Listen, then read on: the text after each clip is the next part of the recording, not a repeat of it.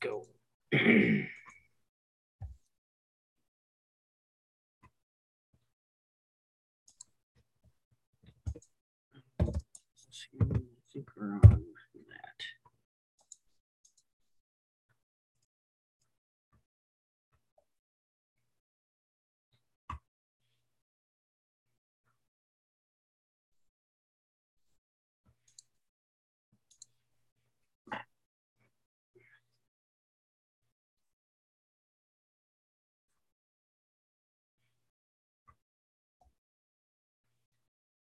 All right, what's up, everybody? It is once again Wednesday night. This is We Are the Water Boys. And I waited about three months for this. I bought this off a third party site, which we know very well uh, on DHgate. And because of the pandemic, because of all the travel restrictions and shipping stuff, it took a long time to get here. But it got here last night. So So, what, what was the total amount of time? Because Yeah. funny enough, it was about just- three months. I just ordered one yesterday. It was about three months.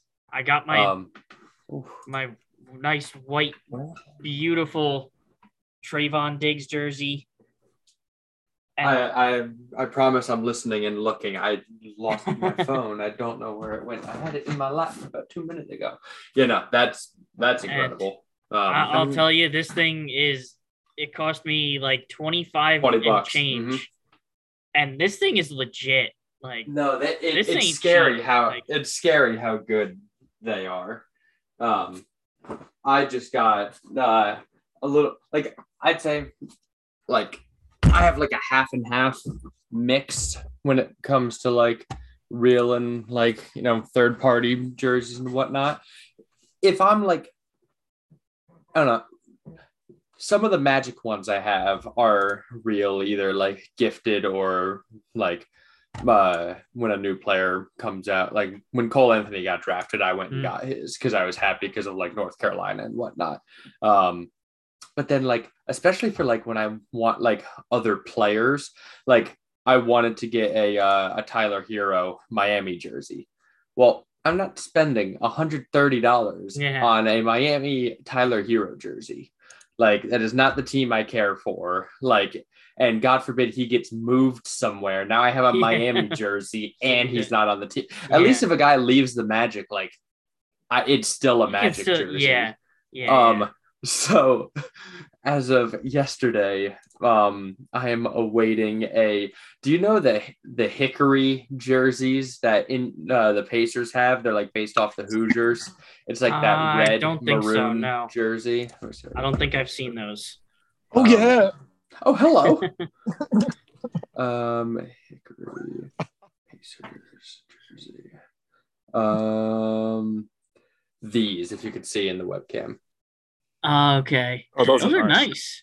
Um, I think they're based off Hoosiers because it's Indiana, so that's where the movie is based in. yeah. Um, but because of the recent re-signing, and because I've always wanted one in the past, and I finally got myself to do it, I got myself a Lance Stephenson Hickory jersey. Stop it right now. It might be one of the greatest things I've ever purchased. Wait, you back? Was that on DHgate? It was on DHgate. Wow, Ah, dude, I love that. We, well, that's what we were just talking about when you came in. Uh, Ryan just got his uh, yeah. jersey from there. Oh, Yeah, the, uh, My The- Trevon Oh, the Diggs Diggs, right? jersey. Big Yeah, sticks. Mhm. yeah. It took about three months to finally show up, but it's here, and I'm rocking it right now. Oh my god! I mean, crazy. they're dude, they're done so well. I know they are. This thing is, dude, it's it's beautiful. It fits like so well. Mhm. They don't love it. shrink. Like you could wash them. Like they, it's like you know, it, it, it's wild how well they work. I have my uh, say another random one. I have a Tim Hardaway Jr. Michigan jersey. Dude, you dog. Dude, Michael, I've got some wild ones in there. Uh, yeah, but that's the thing. You go on that site, they have like everything you Well, could that's the thing. possibly think of. is even like um and i know we're now going i say we're i'm always the one that ends up making these weird ass rants but uh, I wanted so uh, I don't know if you guys have seen it. No, you honestly, if you're interested, you still have time. Caesars Sportsbook has a offer right now that if you place a, I want to say it's hundred dollar bet on Caesars on the NBA, they send you an hundred fifty dollar gift card to the NBA store. Ooh. So it's like No a kidding. um, it's like uh the p- promotion is bet NBA get an NBA jersey because the card like with Yeah. shipping and tax will probably cover like covers the jersey. So um so, so I just did the um because it's like and I actually did it uh, for my friend so I didn't even make the bet he just made it on my account and Yeah, yeah. like uh because I didn't feel like doing it but um if you were in the market of buying like obviously you're still spending money because it's you have to make the hundred dollar bet I mean there's a chance that you win it and then it's for free Yeah. but um, if you're in the the market of buying a jersey, you just got thirty bucks off and a Mhm. and a shot to actually win money yeah. because you're basically getting that card back whether you win the bet or not. Mhm. Um, so I did it, and I was gonna get a Magic jersey because it's a real, like it would be a real jersey. yeah. Well, I've got a Cole Anthony, I've got a Mo Bamba. Mo Bamba. I've got a retro Penny Hardaway. Ooh. And then for Christmas, I just got a Franz Wagner. Mm. I saw So to go on the website, my only options would be a Jalen Suggs, which I would take a Suggs jersey, but I want it in a different colorway. All they have is the black, Oh which yeah. my Cole Anthony and the Franz Wagner jersey are both black, plus the Yeah, throwback yeah. penny is black. hmm So I wanted Suggs in the orange. The only players that have an orange are Fultz and Isaac. No offense Eh. to either of them. Neither of them have Yeah. played a game in like yeah. well, Isaac hasn't played a game in like three years. I ain't getting his jersey till he's played. You you need to have two full seasons of, of gameplay, my Yeah. friend.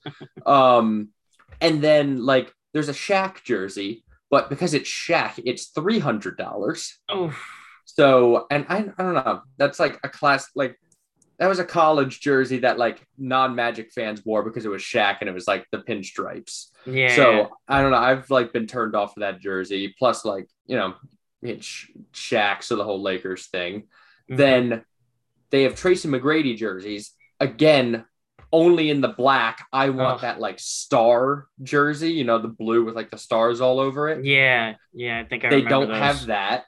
Oh. Jeez. So then it comes down to the only other player options are Nick Anderson, who's a classic Magic player, but again, only in the pinstripe. And realistically, I do not care for a Nick Anderson jersey. Um, Jason Williams, white chocolate, actually is on their store for some reason. Um, and then like you could get a Chumo Kiki jersey, you could get like Yeah. a discounted like DJ Augustin or like a James Ennis jersey, but it's like why don't you have every like you are the NBA, you have Yeah, every yeah. jersey possible. Yeah. Why can't I get the city version of any player on the team? Yeah. So right. it's like What if you what if you if you go to customize and you could customize and you could put any any You player can. you want. but then it's like now it's like why which maybe that's why they do it it's like why Yeah, should i have to spend the extra 30 40 bucks to make the jersey Oh, you should be I see. making yeah, you should already see be making, especially So- if they're like current players or like right big it's like star players that were know, on if the I team wanna- previously. right. I don't feel like i should have to spend an extra 30 bucks just to be able to custom make a jalen suggs jersey. Like that's stupid. Yeah, that's not in black. Like, right. So like i want that mcgrady jersey but now i'm gonna have to go on you know one of these other sites because they offer everything. Yeah, Um, but so the the the result on that gift card may be going to a, uh Toronto Raptors Vince Carter jersey because I actually don't have one of those, despite him being uh, my favorite player. I've got a UNC and a Nets, but I don't have a Raptors one yet, so that might be the go-to. Sorry a for nice that being like the first like ten minutes of the show, but that's all right. Uh, well, then let's get right into it. We got a lot coming up on the show tonight. We had a wild, week 18 in the They NFL did.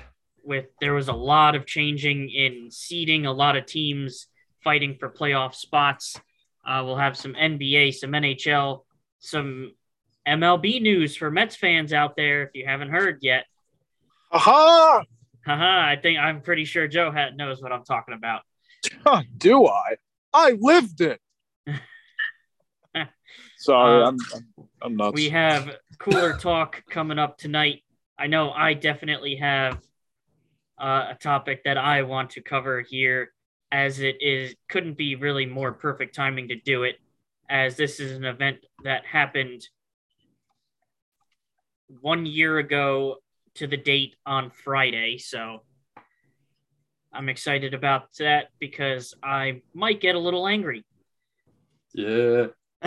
Wait, dude, What's going on? Oh, you'll you'll you'll hear about it. Don't worry. But uh, for right now, let's get into the NFL. Talk about what's happened and see what is coming up for our first ever super wild card weekend. Dude, I love these matchups. I don't know Oh, about they're you guys. They're great, We're gonna have yeah. Uh, as well as some uh, coach firings already happened in the season. So let's get right into it. Uh, the Chiefs ended up holding on against the Broncos. Uh, that helped helped them to hold their seed uh, in the AFC. The Cowboys beat up on the Eagles, who played basically all backups. Uh, but fortunately for the Cowboys, that did help them to at least move up to the three seed in the NFC.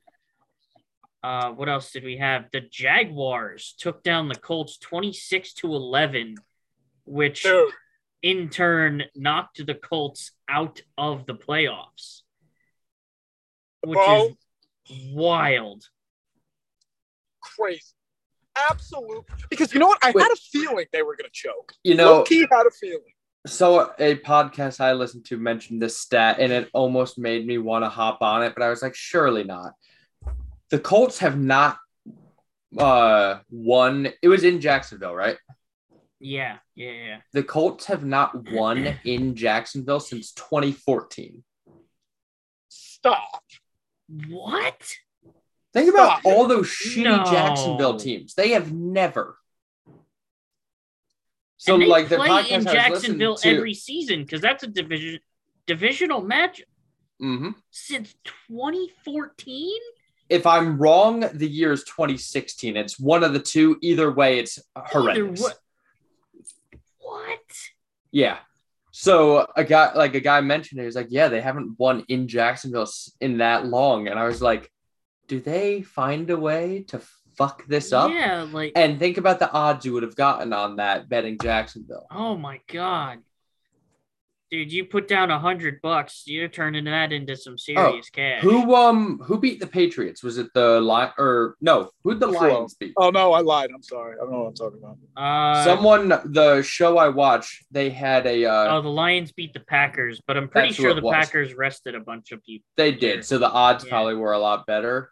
Yeah. Um but uh I don't know if you, do you guys know what a teaser is for betting? Yes, yes. My I've dad does that it. religiously. It's basically Ryan and Joe, correct me if I'm wrong because you might know better than me then. It's pretty much like you pick a bunch uh, a bunch of teams and it's kind of like a parlay but it creates like a bunch of little parlays inside of it Yeah. so it's like let's say you picked the cowboys the eagles and the jets to win on sunday on any given sunday it would create you wager each individually so then you have a separate bet of eagles and cowboys winning eagles and jets winning and Okay, Cowboys and Jets winning.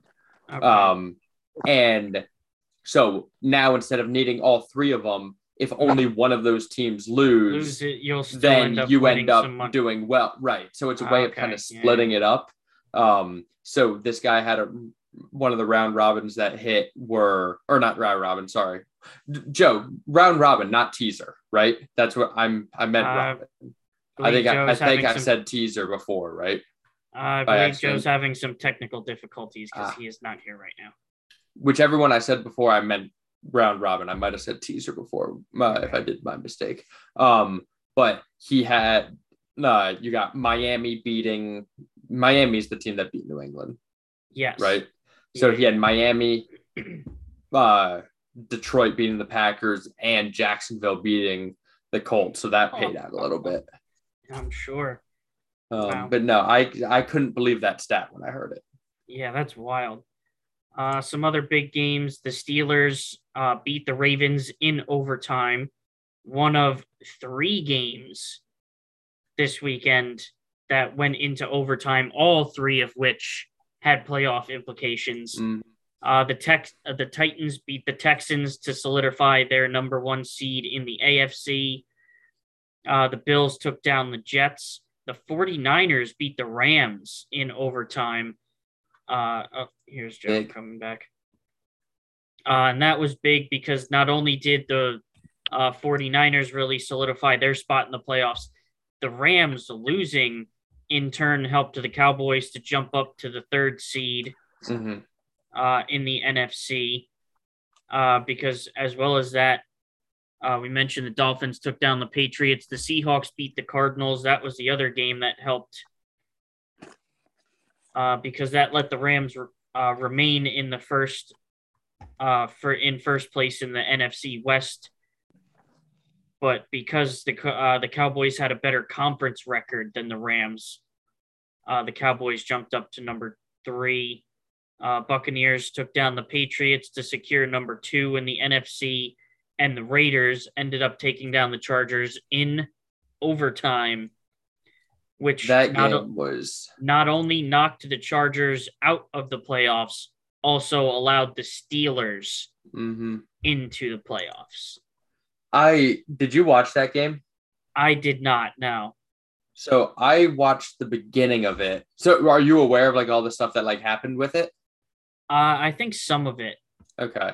I so I watched the beginning of it and then it got to the point where um who is it? Uh Herbert threw a interception and they were down two touchdowns in the uh in the third quarter, like halfway through the third, and I was like, all right, this is pretty much over. And it was like late. Uh, football games go late, so it was later. It was a Yeah. weeknight, obviously. So I ended up going to bed. The next morning, I wake up to all these like, oh, this was the greatest game of the season. Like, what a crazy ending. Blah blah blah. I'm like, what did I miss? And sure enough, uh, the Chargers managed to make it a make it a game, send it to overtime, and then I just I can't believe that the Chargers coach is still has a job. I Oh, think I think that man needs to be fired because that was a horrendous showing by him. First, the going for it on fourth down in like the first half when you're on your like own 25 yard line, what are you doing? And then I think it only ended up being a uh, a field goal, but still, like you don't go for it on fourth down in on your 25 yard line. Yeah, no, you Or just don't do that. Um, Unless it's like maybe if it's fourth and one, I could see it, but anything- It- it- anything other than that. But, you give it up. They have a third. They have essentially a 30 yard field goal. oh From yeah, just, like. If yeah. they don't gain any yard, I get it going for it on like your own, like if it was like, you know, 35 to 40 or you're on your own 40.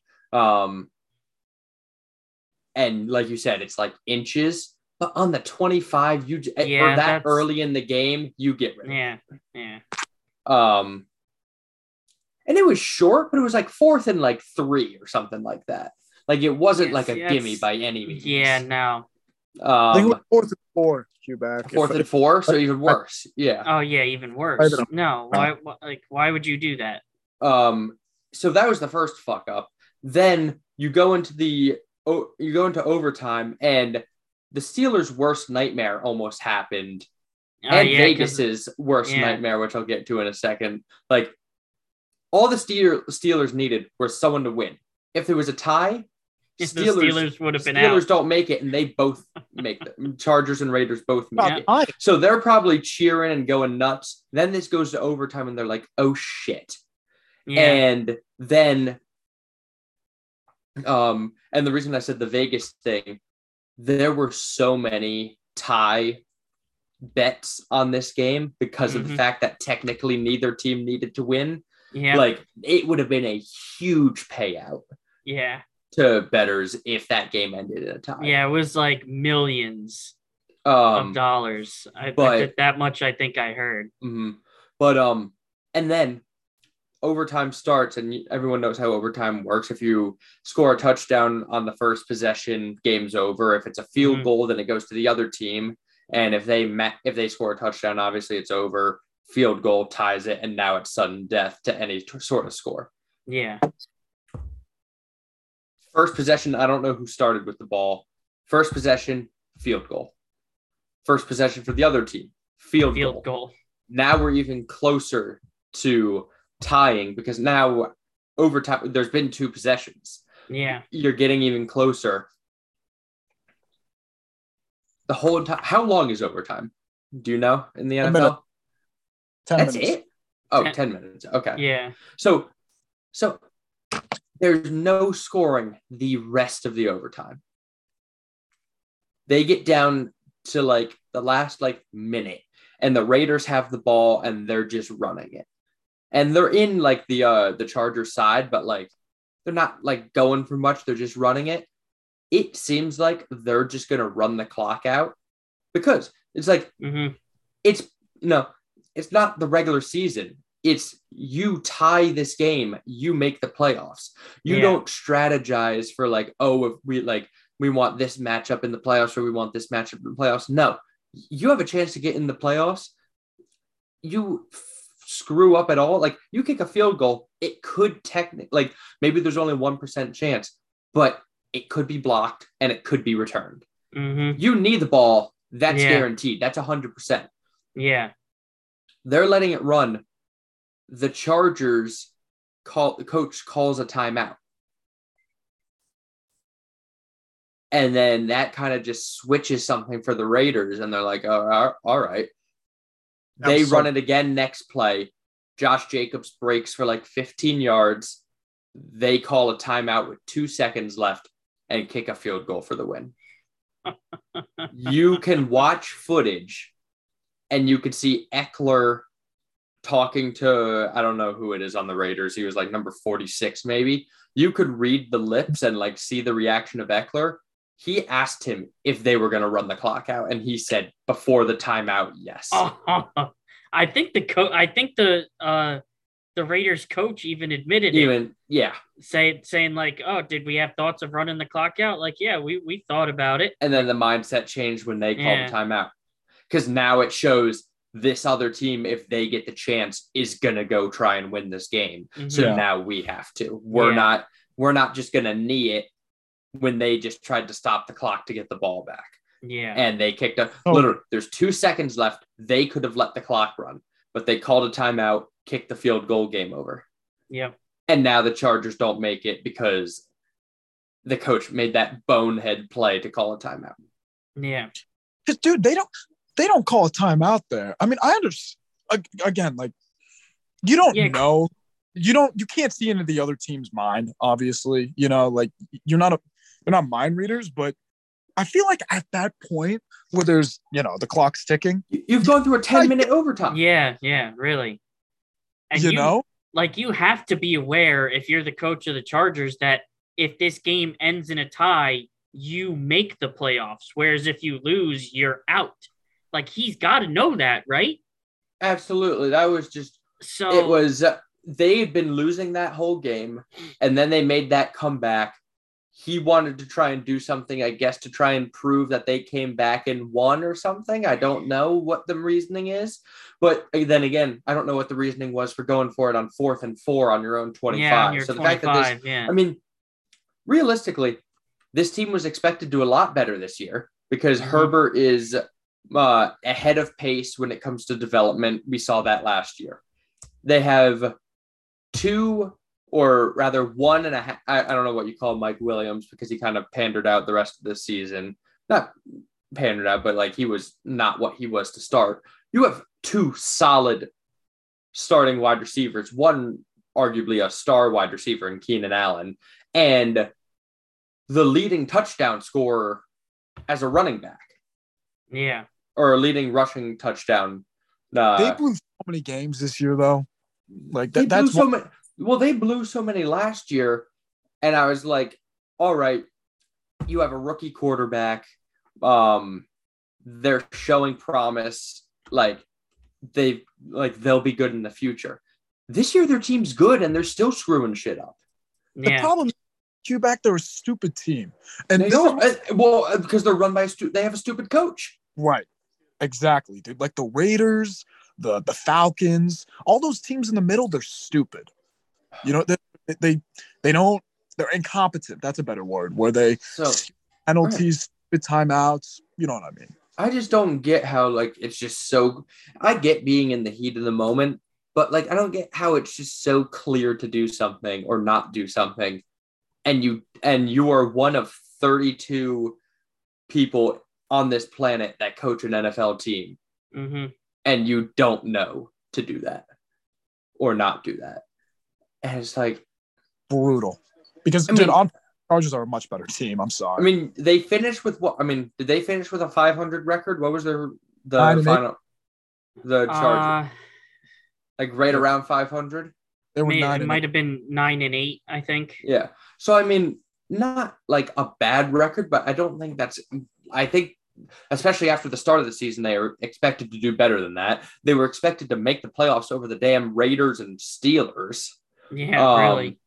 And I mean, like, I'm not one to say like this man deserves to be fired because you know it, at the end of the day, like he's a dude, like it's a job, and like you don't want to wish like poorly on him.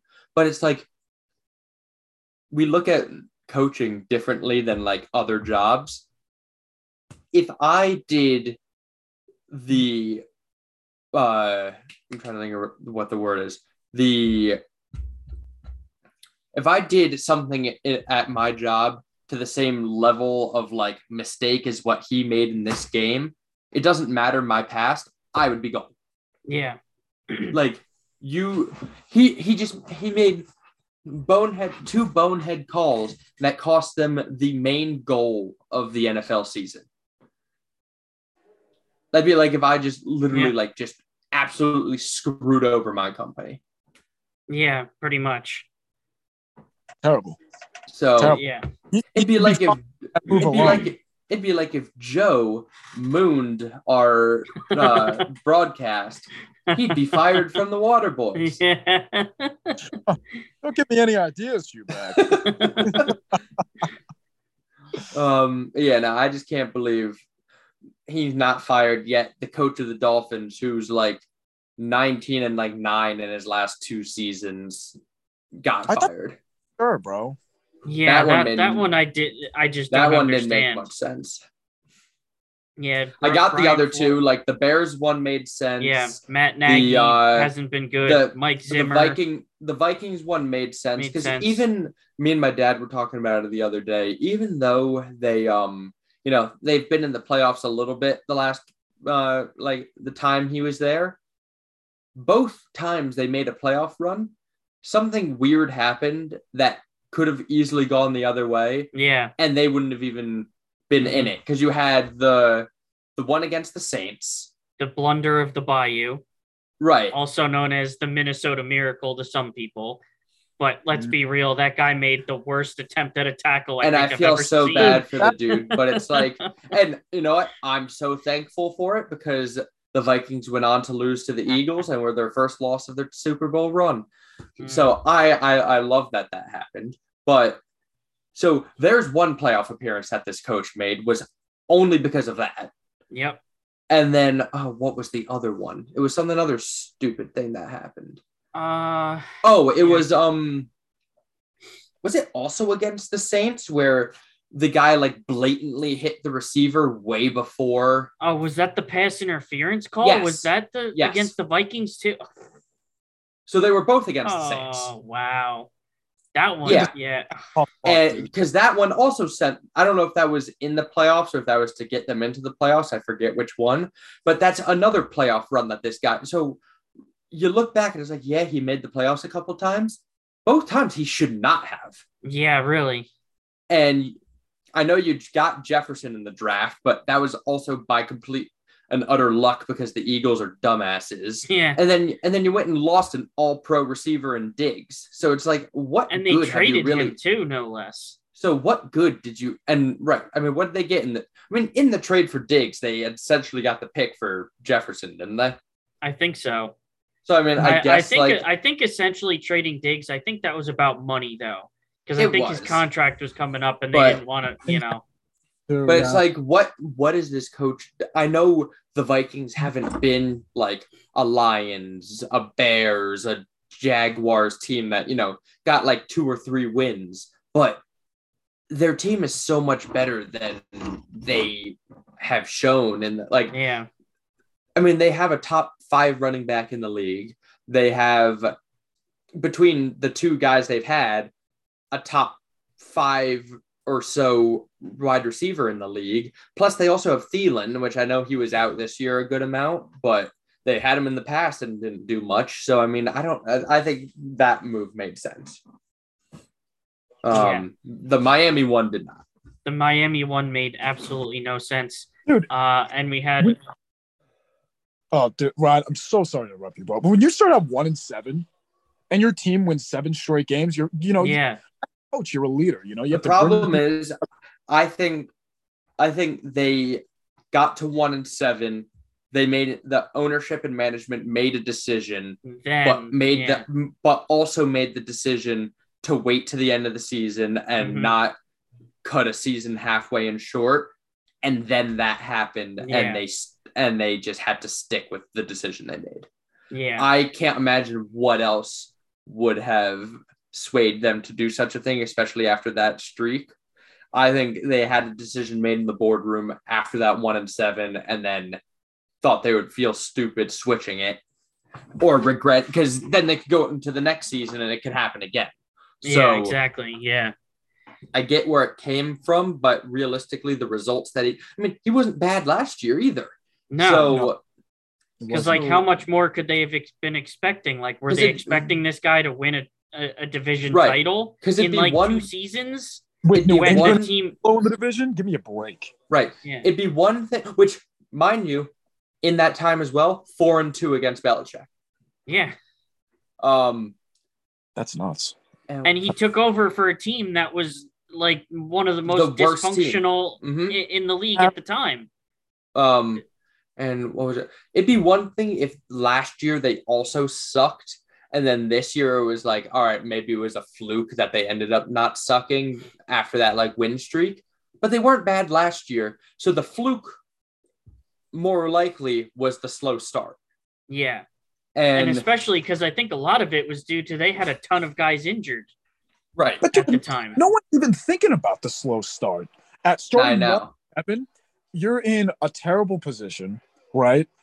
And again, like I know I, I said this before, but dude, motivating a team to go out there and compete every Sunday, that takes a lot, Mhm. right? I I disagree with the move completely. I think it's not only premature, but just dumb. Yeah, Dude, they starting one and seven guys. Can you even think of a team that started off that bad in the past 20 years and had the, the chance, the opportunity in week seven make yeah, the to make the playoffs like they did. Yeah, I, I don't know. Like And they they won week one, right?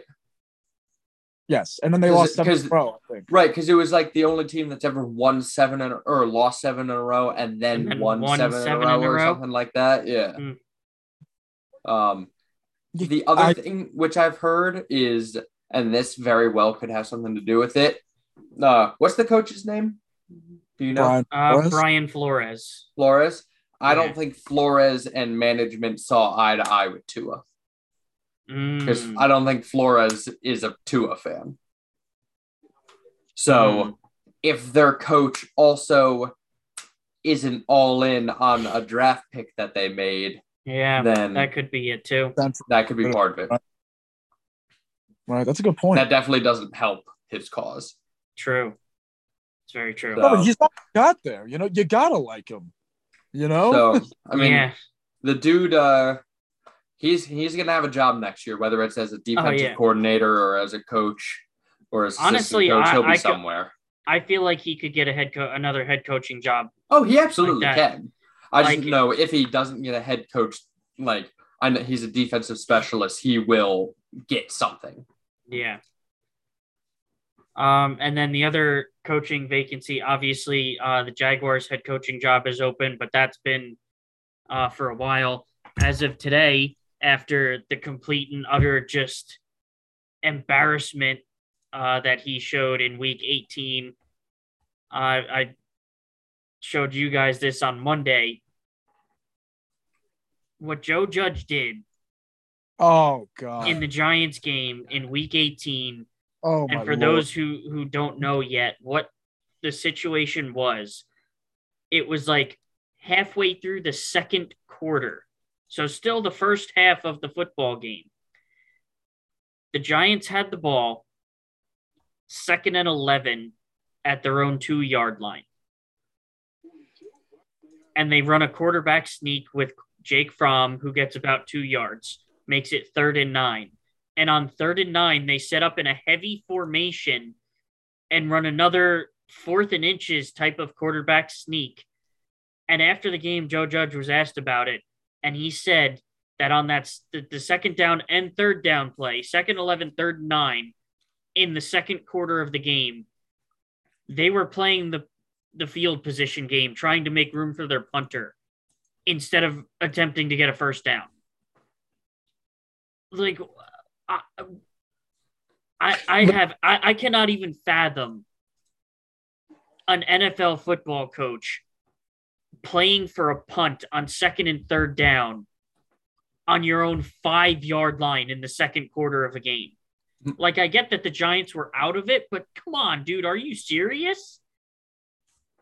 And I guess that's why he doesn't have a job anymore. and Yeah. dude, but Oh It- it's hard to say because listen, bro, the Jets haven't made the playoffs in 2000 since 2010, and they've been bad, very, very bad, as you guys know, and as I've addressed multiple times. The Giants are worse. Yeah, I agree. That is stunning. because let, us really- face the facts like yeah the jets haven't won a lot of games but at least they do go out and compete in every single game that they do mm-hmm. play whereas it just seems like the giants like halfway through the season they were already basically out of it and they were like just oh well i guess we're done let's just give up like Yeah, no, they're brutal. And it's hard to be bad or worse than Daniel Jones because he was terrible this year. But Fromm is not an quarterback. no. His and he was great in college, but it just didn't translate translate to the NFL. And it's a shame, but I don't know. Do you guys stay with Daniel Jones, right? Like, or do you draft For another? quarter- now, just because I don't think any there's no yeah like there, there's really stunning no quarterback top- in this yeah. draft, which there's is the no same reason why quarterbacks like in this draft Oh, Let me throw this at you. Russell Wilson's leaving Seattle. Does he go to ah. Pittsburgh? Does he go to? He- New York. Russ, Russell Wilson.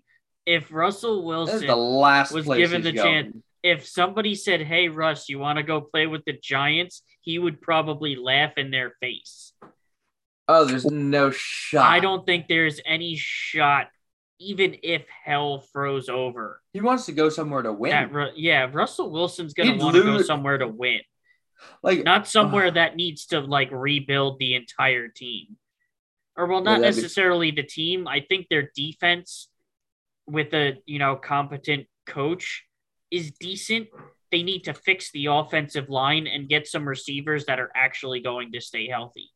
which they very well can do because I'm going to see if I can find a list for it. Uh, the Giants have a shit ton of draft picks this year. Yeah, uh, as of right now, they are slated. I think they have uh, the the fourth and seventh overall picks in the draft. It's either four or five, and I know it's fifth definitely. Fifth and seventh. And then the Jets have Uh, four and ten, I believe. Oh, actually, yeah. uh, when was this? January? Yeah. Um, Come on, come on, baby. trying to see why do they not? I don't know why they wouldn't list this anywhere. What? trying to find like all the picks they have this year because they have like Oh. a ton of them. Um, okay, so they're five, they're seven. I'm not scrolling through this. All right, there's a lot of them. The only reason I know is I just did a uh, like a Madden franchise, like online franchise, and the guy who was playing as the Giants. It literally felt like every other pick was like him, and um,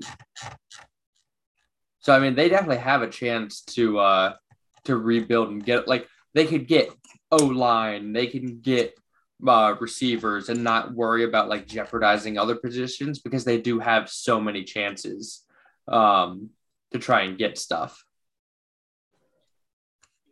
All right, so round one, it looks like the Giants have two picks. Round two and yeah. Uh, they have one in the second, two in the third, uh, one in the fourth, uh, two in the fifth, and one in the sixth. So I mean, you're getting almost uh, two in like half of them. So Yeah, I mean, so they got they got their like- shots. Uh, I didn't quite count, but it, it's about. It looked like it rounded out to about ten picks, give or take. So I mean, you hit you hit on even a quarter of them. I mean, Yeah, you you get a couple guys.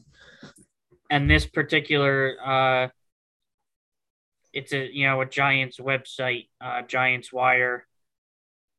Uh, has their mock draft, and what does it have them taking with their two first round picks? Are they both O line? Two offensive linemen. I mean, I, I've got Giants fan friends that say if we take two offensive linemen with our first two picks, I am more than happy with it. So Oh yeah, all yeah, me too. I, I have people that because that was the thing. Like when Dave Gettleman became the GM, that was like one of the big things he said. Uh, when we had my friend Kyle on a couple weeks ago, he mentioned it.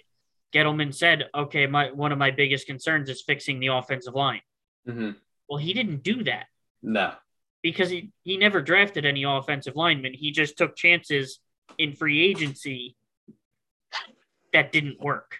hmm What is that? So yeah, I don't know. Uh, the Giants Giants have a lot of work to do.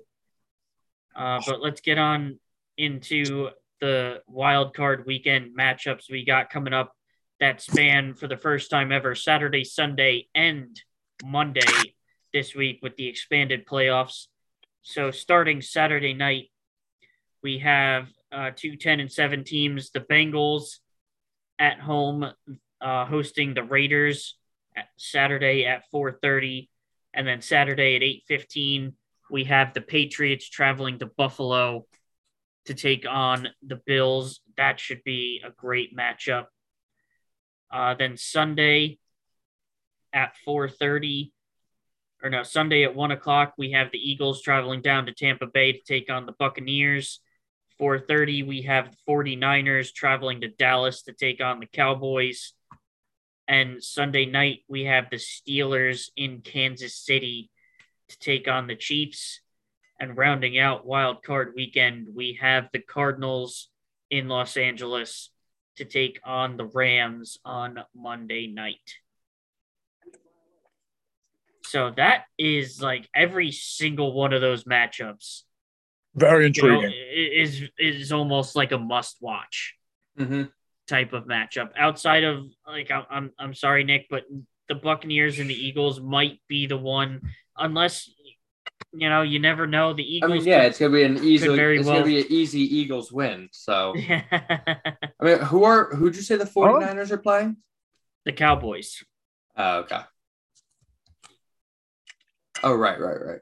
Um, Um uh, but I mean, yeah, I I, would mean- think that should be a easy game for the Cowboys. eh, I, I mean the Did we I- talk about our Super Bowl picks? Did we do what? that season? Super Bowl picks? I don't remember if we picked. I don't remember if we did. I bel actually uh I think we've done it a couple times. I think Hugh recorded the the our picks in his phone. I recorded what? Let me see if I did Super Bowl. I don't yeah, I don't I remember I, if we did. I know I just mentioned it a did couple the uh, the like over under. I don't know if I did this. I know we've mentioned it a couple times, and like one of the big consensus picks we had was the Packers and the Chiefs. Mm, I, I think I were, were was really kind of like a consensus. Yeah, but I, I don't think we actually recorded that. But yeah, all, all these matchups definitely going to be interesting. Uh, you know, and all the lines really, except one of them, are all pretty close because you have the Bengals favored by five and a half over the Raiders. Uh, the Bills are favored by four over the Patriots. The Cowboys only favored by three uh, over the Niners. Uh, Buccaneers eight and a half over the Eagles. Uh, the Rams four over the Cardinals, and then the biggest one, the Kansas City Chiefs are 12 and a half point favorites over the Steelers. So I'm guessing they're thinking that the Steelers offense is, basically just done. Cuz that that's the only reason I could think for that that spread to be double digits. Cuz I know the Steelers have a good def I know the Chiefs, you know, offense is able to do prolific things, but the Steelers have a good defense. So I'm really thinking if it's 12 and a half, they're thinking this is going to be like a 24 to like 10 victory for the Chiefs or something like that. Is honestly, really really the only thing I could think why it would be 12 and a half. like if we're talking upsets right now, the, the- the Steelers, because they've been such an inconsistent team this year, but it, like on paper, if you think about it, bro, with Diontae Johnson, with Najee, Najee Harris, Chase Mhm. Clay, they're Chase tight end. Claypool, uh, I know, I know. I Chase know. Claypool, I, I, I don't know, But man. in terms of talent, not, Yeah. not oh yeah, yeah, like in terms of talent, he, he's he's a solid player. They have players there. You know, Ben can again, like I know he he's signed a lot in the past five seasons, but he's gonna give it everything he's got. Like this is his last game. yeah. Talking upset. That game's in Kansas City, right? Yeah. There's no way this yeah, okay. I don't think the Steelers would win outright, but I do think it'll be a little bit closer than people think. Yeah. That's That's just why my I'm- first. Yeah, I'm saying that 12 and a half seems like a, a bit lot of much. Yeah, that's a lot. That's almost that's almost two touchdowns. What I'm going to say is if that game is close, Chiefs don't have any chance making it far in these playoffs if they play a Uh, yeah. close game with the Steelers in the first round. Yeah. Back, I completely agree. I could see that. Uh, but you know, Joe, if you're talking about upsets, I'm looking at two games here. I could very well see, and I mean, and honestly, almost three. One that I hope really not. Uh, honestly, the Bengals. I I think the Bengals will be able to take care of the Chargers. I think Joe Burrow and Ja'Marr Chase are just on a, you know, on another level chemistry wise. The, Jamar the Chase. Raiders. Uh, yeah, over the Raiders. Okay. And Ja'Marr Chase, obviously, we know what he did the last few weeks of the season. Uh, outside of Week 18, he just he was just balling out.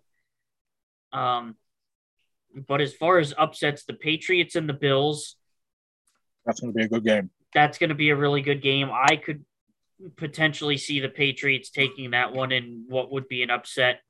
And the other one that you almost would technically be an upset, but you almost couldn't really necessarily consider it an upset would be the Cardinals beating the Rams. Because I know technically the Rams are the higher seed. It's going to be in LA. but you know, think about what the Rams went through in order to get into that, you know, position.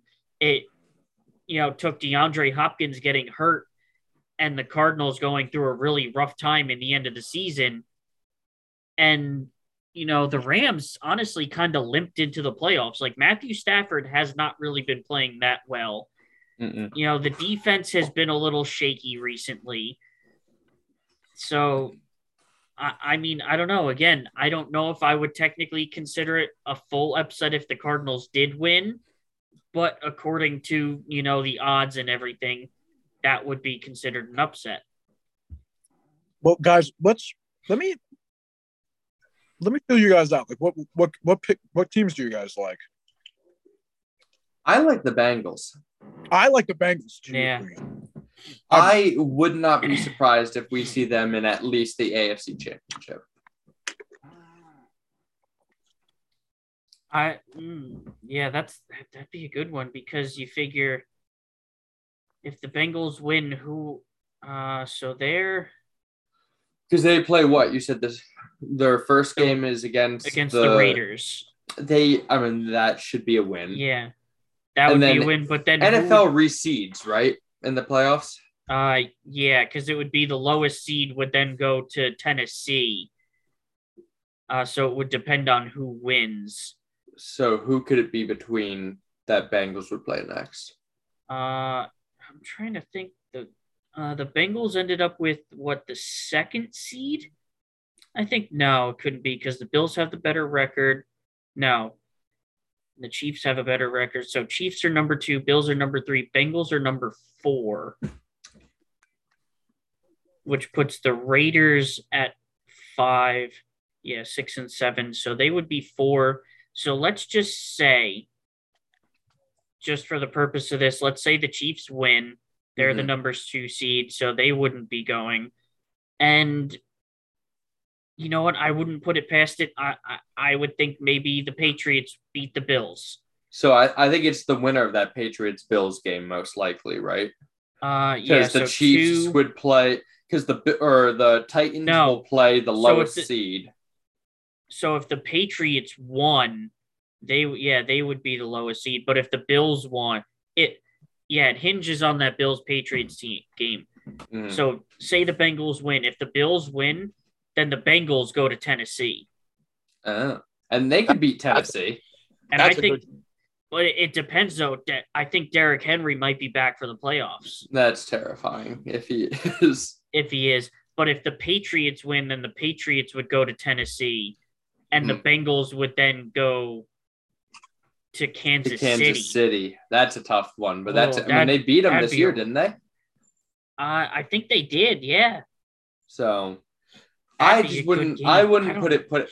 I don't think you could put it past them. I think the Bengals are a team to watch out for in the uh, the AFC. I Dude. agree. I I triple agree. Hmm. Um, another one, real quick to mention, just because you know how uh, how successful they've been in history, and just the defense they have. I mean, despite having a rookie quarterback, I could see the Patriots making some sort of noise. Yeah, that's what. Like I'm saying, I wouldn't be surprised if they at least. beat I think the Bills. Patriots beat the Bills. Yeah, I, I think I, it's very if I had possible. to guess now. The Bills have not been consistent this year. I don't know what their deal is. I think the Patriots beat the Bills. I, I think that's very possible. You know what I think it, it really could be is well, I think the Bills defense has been a little inconsistent. And I think the fact that the Bills just have this kind of decided not to try and even establish any like run game identity. They need to get some sort of I- running back. I think it is is starting to hurt them because Josh Allen cannot do ever any everything. He tries. he runs. Oh, he yeah, but it's like it, it's gonna come back to bite you in the ass at some point. It is, and because because they have receivers, Yeah, they could obviously use a little more. But like they have receivers, they, they, have, have a decent tight end. they have a decent tight end. They just they. I mean, who's their running back? Is it that Singletary guy? yeah, I don't Devin even know. Devin Singletary. I mean, you need to, if you get like even a semi elite running back on that team that you have to respect, I mean, that puts them over the edge. That's what they need. yeah, Um, and I mean, you just saw so many guys this year that were bench guys that showed out, like a Damien Williams, like a uh, what was the uh, Javonte Williams? Mhm. Um, Ch- is it Chuba or Chuba, whatever Yeah, his Chuba name is on- Hubbard on, Carolina. Carolina. yeah. Um, I'm no. There's a million of them that did really well. Even no, what's Alex Collins? I think the Yeah. Seattle guy. Um, I mean, there's a lot of guys that I think are going to be potentially moving this offseason. I don't know if any of them are free agents or not. Um, but the Bills need some sort of upgrade at running back because you're right. They don't try there. It's like, you, I mean, they don't have any sort of running game besides Josh Allen. yeah. Uh, yeah, because I'm looking right now. Devin Singletary is listed as their starting running back. Uh, he got eight, uh, 188 carries for 870 yards on the season, which hon- honestly a little bit more than I thought, but still like, eh. Uh, and then their second running back is Zach Moss, He's who dead. had who had 96 carries for 345 yards on the season, Yeah. which is nothing. Like both their both their running backs are averaging less than five yards a carry, and then their third running back is Matt Breida, Oh, I remember him.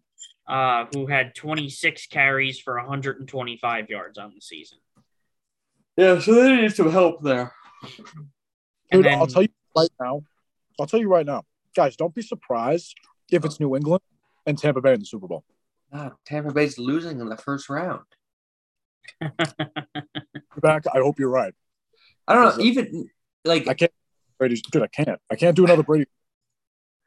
And I mean, they, despite him being a head case, Antonio Brown was having a great season. You no longer have him. Yeah, Mike Evans, Mike Evans is back from injury, but you know he's just returning from it. So you don't know if he's hundred percent. They have no Godwin. They have no Fournette. I mean, that's the majority of their offense that they had all season. Not there. Yeah. And then So, I okay, mean- so so get this, Josh Allen on the season, 122 attempts, 763 yards for 6.3 yards per carry. So was average. that was that more than Singletary? I forgot what you said for him, It was about 100 yards less than Singletary. which is what is that's so wild. He was the second leading rusher on the team, and he's their quarterback. And like second by like a close amount. Yeah, by like a decent amount. And like I said, Devin Singletary's like yards per carry was like 4.8. Josh Allen 6.3. That's wild. Yeah, Like- no, they need they need to get some help there. They yeah, they need a running game. They do. But uh, I think we've talked enough football for tonight. Uh, before we get into the NBA, let's get into it. It is time. We have some cooler talk. And you know what, Nick? I will let you go first on this one. Oh. Why, thank you. Um, so there was an article that came out about this about four weeks ago, and I actually marked it down to talk about on the show, and I forgot to ever bring it up. So this is my stalling at the cooler, a story that I thought about a few weeks ago. Story. Um, our boy Zion Williamson. Mm, yes. there is a ton of debate going on with him just in general of no is that like it started with like even though he started off slow he'd still be the first overall pick if you redid this draft then it gets to the point uh, you might take jaw at this point over like people were talking last year if they would take uh jaw over Zion in the draft if it was redone. Now that's guaranteed, I think. And now it's like, is Zion a busted pick? At least for the Pelicans. Whether or not he ends up being like successful in general, I don't know. That's a whole different story. But um, I mean, there's a lot of like circulation going around him or whatnot. So this article kind of pits Zion up against two NBA players. And one of those NBA players is Joel Embiid. Zion Williamson has played 85 games in three seasons, in his first three seasons. Joel Embiid, we, we look at that and think that's terrible. Like we're terrified. Like Yeah. this dude's never, like he's like bad pick. Joel Embiid played 31 games in his first three seasons. And now he's number one, if not number two, center in the league. And just literally carrying the Sixers on their back. On the other hand, Greg Oden played 82 games in his first three seasons. So we are now to the point that Zion Williamson is being compared to Greg Oden. Mm, I'll throw another one at you. ouch. Um, they're both big men, so we'll throw out that out there with the comparison. Mm-hmm. He keeps being pushed back and back even more. He just had an injection in his foot, Zion. Um, where is the other one? Uh, another comparison. The 2019 NBA draft was Zion Williamson number one and Ja Morant two. hmm if you go back to the 2007 draft, it was Greg Oden number one and Kevin Durant number two. So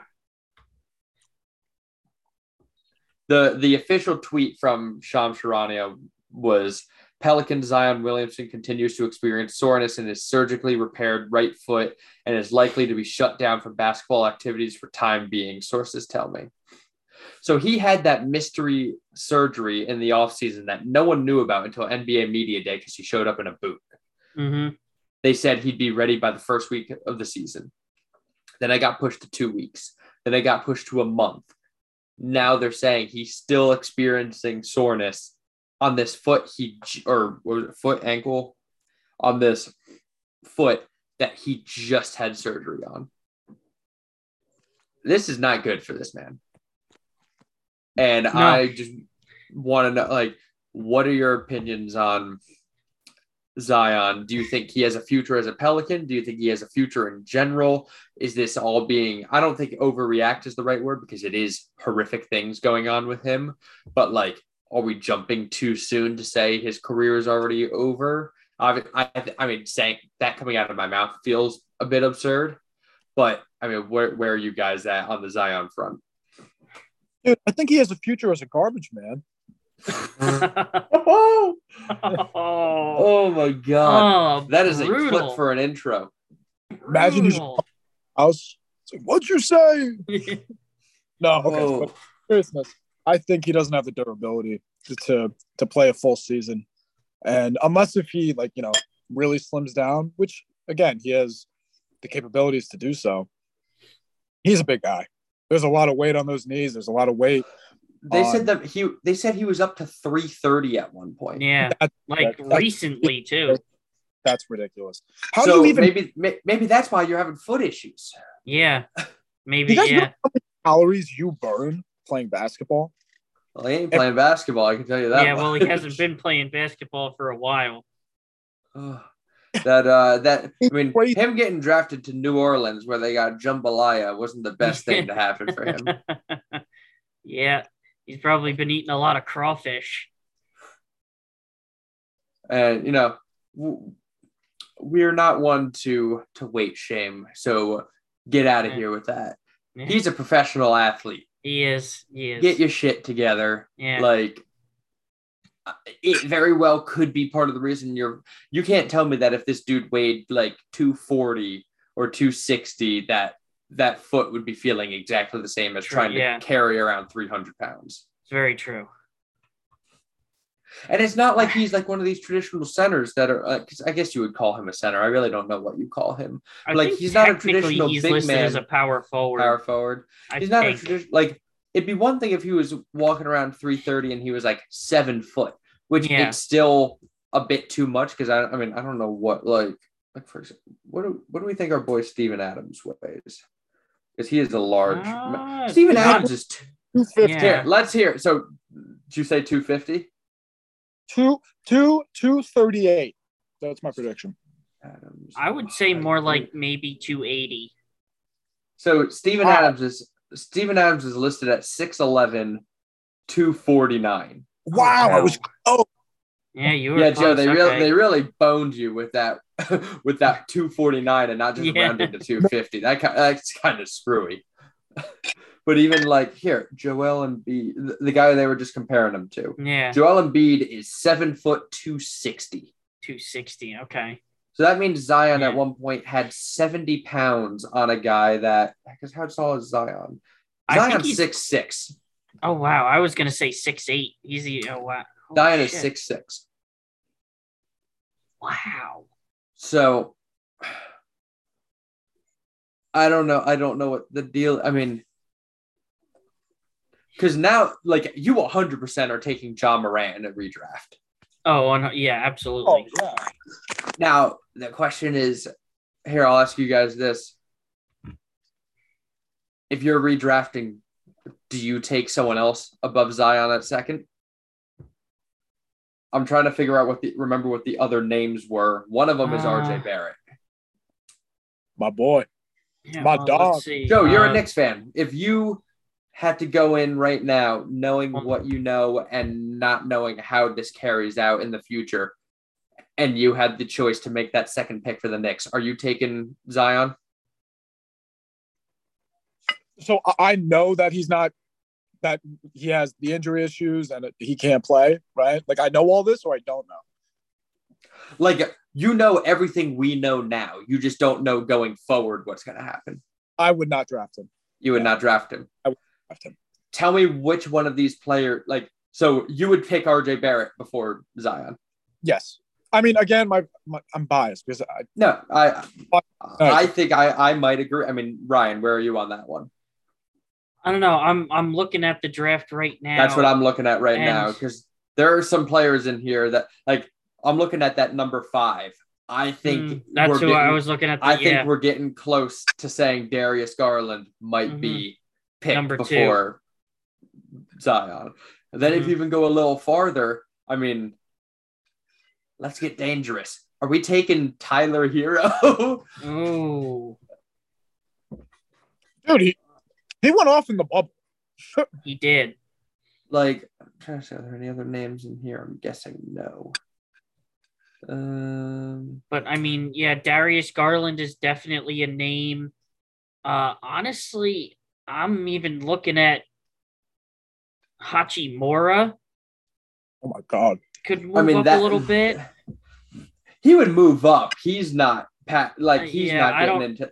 I, I think don't if you're redrafting, overs- it's yeah, I going don't know Ja. It's going Ja Garland, and then that's I- when I think Zion still steps in. It's probably a coin flip between Zion and Barrett, depending on your Yeah. opinion on Zion. Mm-hmm. And then you're getting to players like I think DeAndre Hunter stays up there. Um, yeah, I But I think, think Hachimura- Washington moves up a lot higher. Hachimura, Cam Johnson. Hachimura might stay there, and it's just that six, seven, and eight in front of him Yeah. get switched out Yeah, because he's definitely think- better than Jaxson Hayes. Sucks. I yeah. do not like him. He's useless. Uh, Coby White, I, I like. I I don't think we've really seen enough of him yet, though. we haven't, and he kind he had a good season with Chicago when they like. yeah, when they needed him. him, to. I mean, yeah. I don't even know how much he plays now. I don't. so- yeah, I don't think there's very much. Um, and then Jarrett Culver is. Do you even could you either of you know because he was drafted to Minnesota? Either of you have any idea what team he's on right now? Because I'll tell you this: he was traded and he is not on Minnesota. yeah, he was no- dra- It says drafted by Phoenix, Well, traded to right. Minnesota. But like that was the like Um, Phoenix picked him technically, and then he was traded. Like Minnesota technically got the pick, but like, do you know what team he's on right now? Because he is not on Um, Minnesota. ah, And I will tell you, he's the 15th man on this roster. Wow.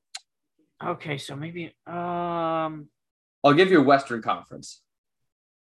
No, because wasn't he just? Uh, I'm he he gets minutes. This team pl- like Okay. this team is deep. Like they have like like their 13th, 14th, 15th guy like play good basketball when they've needed them on the court. Oh, so then it's a decent team then. It is a good team. I, I'm, Utah. I'm I'm really trying to I, I'm avoiding clicking on his name right now because I want to guess this. I think It's not Utah, Joe. I think I have an idea. Is it Memphis? It is Memphis. Wow. Big man. Because I, I I thought I remembered. I'm like, wait a minute. I think I remember seeing his name in a box score recently against the Mhm. Nets, and that Mhm. But then So- it kind of threw me off when you're like, he's the 15th man on the team. So I'm like, wait, so does he not play? Am I wrong? Like, he then doesn't he's- most games yeah. he doesn't play, but there's been Okay. especially with the uh you know all the players out recently. There's Mhm. s- some games where he does. They're a deep t- like they're like they have another guy, um, uh, John Konchar. They have a guy Mhm. named uh, uh, Yves Pons, Santi Aldama. Like all these guys are like they're 12, 13, 14, 15 guy. They get Yeah. minutes and they play well. It's part of the reason why that Memphis team is so damn good. Yeah. Um, And I just saw it. I did finally click on his page. Uh, he doesn't just play for the Grizzlies, he does play for their G League team yeah, as well. he, he switches between I- the hustle I have and the to- Grizzlies. Yeah, I have to say, that's a pretty cool name, the Memphis Hustle. It is a cool name. Me- No, Memphis is good with that. I like that. Robinson with the slam. Um, which if let me see if I could find. Oh, did I tell you guys? And then Ryan, we could switch over to your water top or Joe, whoever goes next. Did I ever tell you guys the um? Just because you said the Memphis mi- uh, G League team, the Hustle. Did I ever tell you guys about the Memphis minor league baseball team this past summer? Or like this- wow. Okay, so uh they're they're the Memphis Redbirds.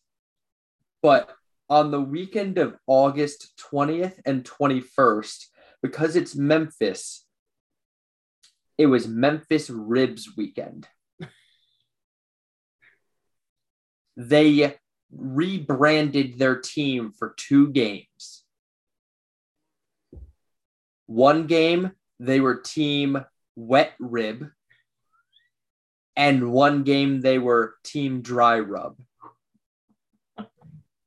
What? Jerseys and logos and all. They had merch online, everything.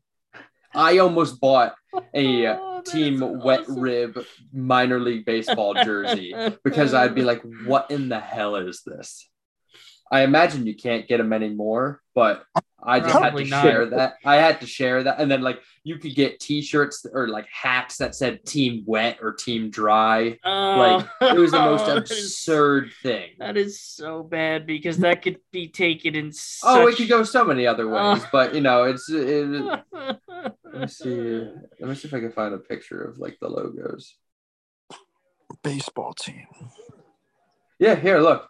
Here's uh if it loads. Oh, come on, why is it blurry? That guys, this is terrible. Oh my It- it- it's blurry, so it's hard to see. But these are the jerseys. One of them's wearing wet rib, the other one's wearing dry rub. Oh, Huback, I Oh, Lord. looked at that. That's so funny. Oh God. Oh, jeez. Uh, oh, here's one of the hats. So it's like, Mem. It says Memphis, but it's like on a rib. Oh, okay. They yeah, wore yeah. that in game, yeah. so I just had to share that. But um, yeah, it'll be interesting to see uh, the path for uh, for Zion from here on out. yeah, it's definitely going to be interesting.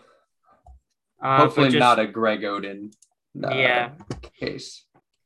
Yeah, we'll we'll we'll see. I just the thing I'm I'm gonna mention about that real quick. I don't not sure he has a future with the Pelicans.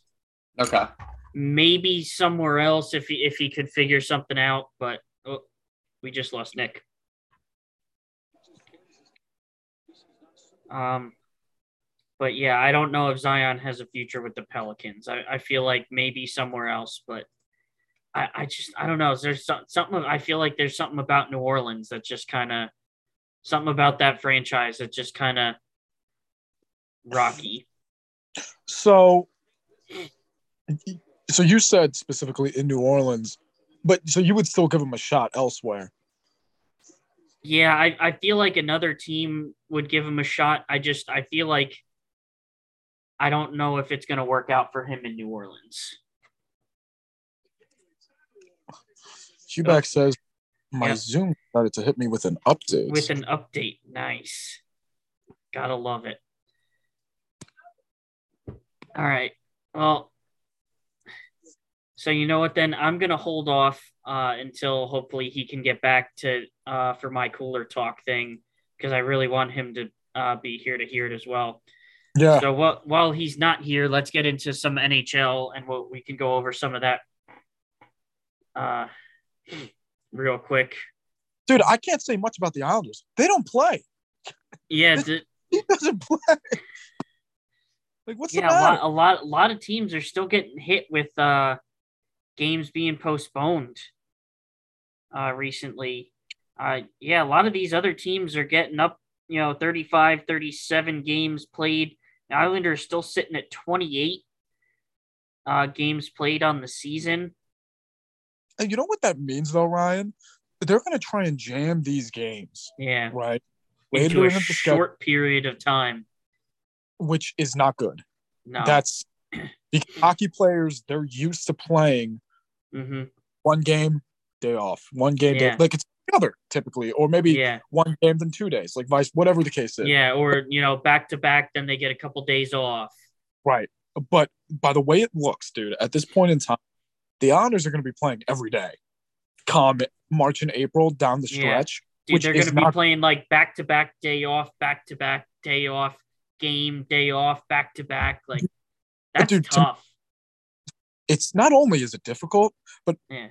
you're trying to make a playoff push, and it- you're going to be playing good teams. Like Yeah. Mm-hmm. we we talked about this with your boy. Everybody's everybody's sick. It- It's not going to be easy, and at this point, I I'm concerned, incredibly concerned, because dude, I love playoff hockey, but I love watching the Islanders in the playoffs, and the fact that they there's a very good chance they won't be playing in it this year is it sucks. Yeah, that, that it, it's tough, and un, unfortunately, this season has been pretty bad. Oh, Nick's back or coming back. Um, but yeah, just uh, one more uh, you know, quick thing about NHL before we get back uh, to the cooler talk. Now that Nick has updated uh, and come back. Zoom, what are you doing today? You can't You update in the middle of the water boys. in the middle of the show. Uh, you know, Rangers have stumbled a little bit recently. Uh, they fell on some hard times, uh, losing a few games recently, but they're still up there. They're 23, 10, and 4, uh, 50 points on the season. Realistically, you know, right there uh, to make the playoffs in the division. Uh, but the Pittsburgh Penguins have absolutely been scorching hot recently. Uh, probably the absolutely hottest team uh, in the NHL. And, you know, a few weeks ago, I, I would have told you, like, okay, maybe they'll make a wild card, but I'm not really worried about them. Well, all of a sudden, the Pittsburgh Penguins, through 35 games, are now 21, 9, and 5. Uh, as I believe they're like, I think they're like 11 and 1 in their last 12 games or something like that. They Uh, they, they have been absolutely ridiculous recently, and I, I'm I'm starting to worry about the Penguins a little bit. Uh, Rangers have you know hit some roadblocks with COVID mostly. Uh, Panarin just came back from being in COVID protocols. Uh, Shesterkin, I believe, was in was in COVID protocols. I believe they they're hoping he might be back for the game in San Jose tomorrow night. Um, you know, so we'll we'll see. I'll tell you, Ryan, you guys have a very good tandem with Shesterkin and And Georgiev. Yeah, Georgiev. Very good. Because I thought Varlamov and Sorokin, like a very good one, too. And you look at the other teams in the league, there, I mean, you know, there's a couple that are like, damn, you know, they have a pretty good duo. But I'll tell you, like, the Rangers is very good. Like, they're in good shape. Yeah. And they're both, too. Yeah. Uh, only thing is, uh, with Georgiev, his contract's going to be coming up soon, and it it's looking more likely than not that he's going to end up getting traded this year. I mean, you could get something for him, which Oh, absolutely. very, like, that. that's awesome. You know, you get a, another forward or another wing, you know, like, whatever. Like, Yeah. So uh, we'll see. But uh, that's that for NHL. Now that Nick is back, we can get back to the topic I have at hand for Cooler Talk. And as I mentioned at the start of the show, this is very fitting not only for me, but just really in general, because as I had mentioned, uh, this event took place January 14th of 2021, which will be one year to the date on Friday, that the Brooklyn Nets acquired James Harden from the Houston Rockets. And I think I'm going to take some time here and I'm, i want to get your guys' opinion on a little review of how this trade has worked out so far.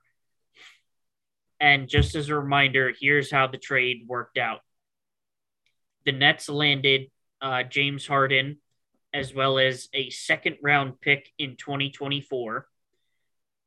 Um, as part of this trade, Jarrett Allen and Taurean Prince went from the Nets to the Cavaliers.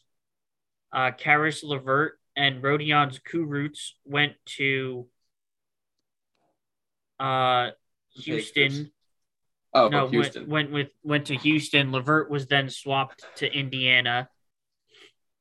Uh, along with first round picks in 2022, 2024, and 2026, as well as pick swaps last year, 2023, 2025, and 2027. Uh, and the Rockets also ended up getting Dante Exum and a 2022 first round pick uh, from Cleveland via Milwaukee in that trade.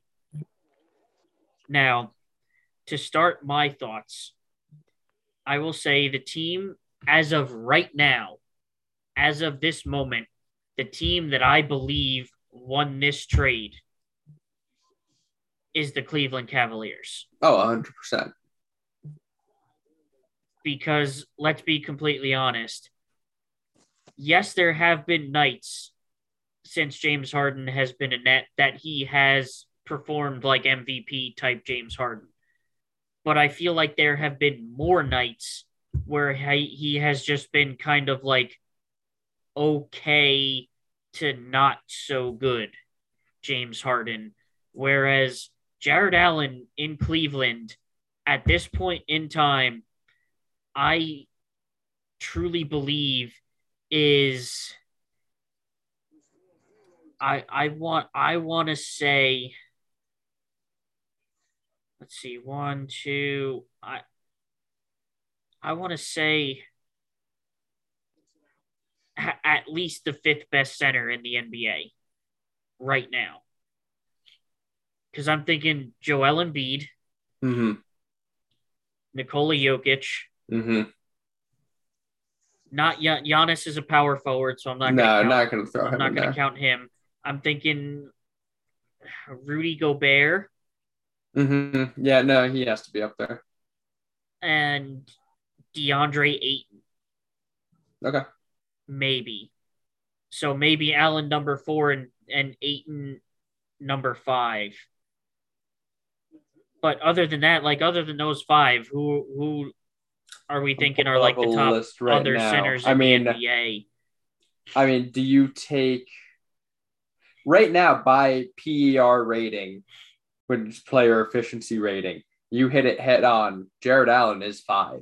He is five. Okay, there it goes. Let's see if you can guess who the other one is because Jokic is one, go. Okay, Embiid is two, Embiid is Gobert two, is three, three, Allen is five, and it's someone not. is four. It's not DeAndre Ayton. No, he's I don't even where is he? Ayton's twelfth. Oh wow. Okay. Uh, now again, this is based off of this like very Yeah. like heavy like like to give you an example, Isaiah Hartenstein is number six. I don't even know who that is. He's Yeah, I I think the know who that is. backup. I think he's the backup on the Clippers. He averages 16 and a half minutes a game. So I mean he plays, Okay. Yeah. but like so he's six. JaVale McGee is seventh. Oh, Porzingis jeez. is eight. Towns is nine. Willy Hernangomez is ten. So it's Really? basically how good it's how good you are in the minutes you play. Yeah. yeah. Okay. Um. But uh, Who's number four? Number four is I'm not gonna say he's on the level of Jokic, Embiid, and Gobert, but he is a good player. And I'll give you this: he's on a new team this year. Vucevic. It's not No. Vucevic. I wish. because he got Yeah. traded to the Bulls last year. He's, That's true too. Uh, Uh, Steven Adams. Actually, I just happened to scroll. Funny enough, Vucevic and Steven Adams are right next to each other Okay, at so it's 38th and 39th. Oh wow. Okay, so I was way off. I'm trying to think who are the centers in the league anyway. Like, it's like so hard to name the centers in the league now because the, A lot of them, like, a lot of them just don't mean as much as they used to. I'll say this guy is he's an undersized center, but he does only play center. Like a uh kind of like the idea of like a PJ Tucker, but like he own like it's not like he in small ball they play him at center. Like he's a center. But he's undersized. I have no idea.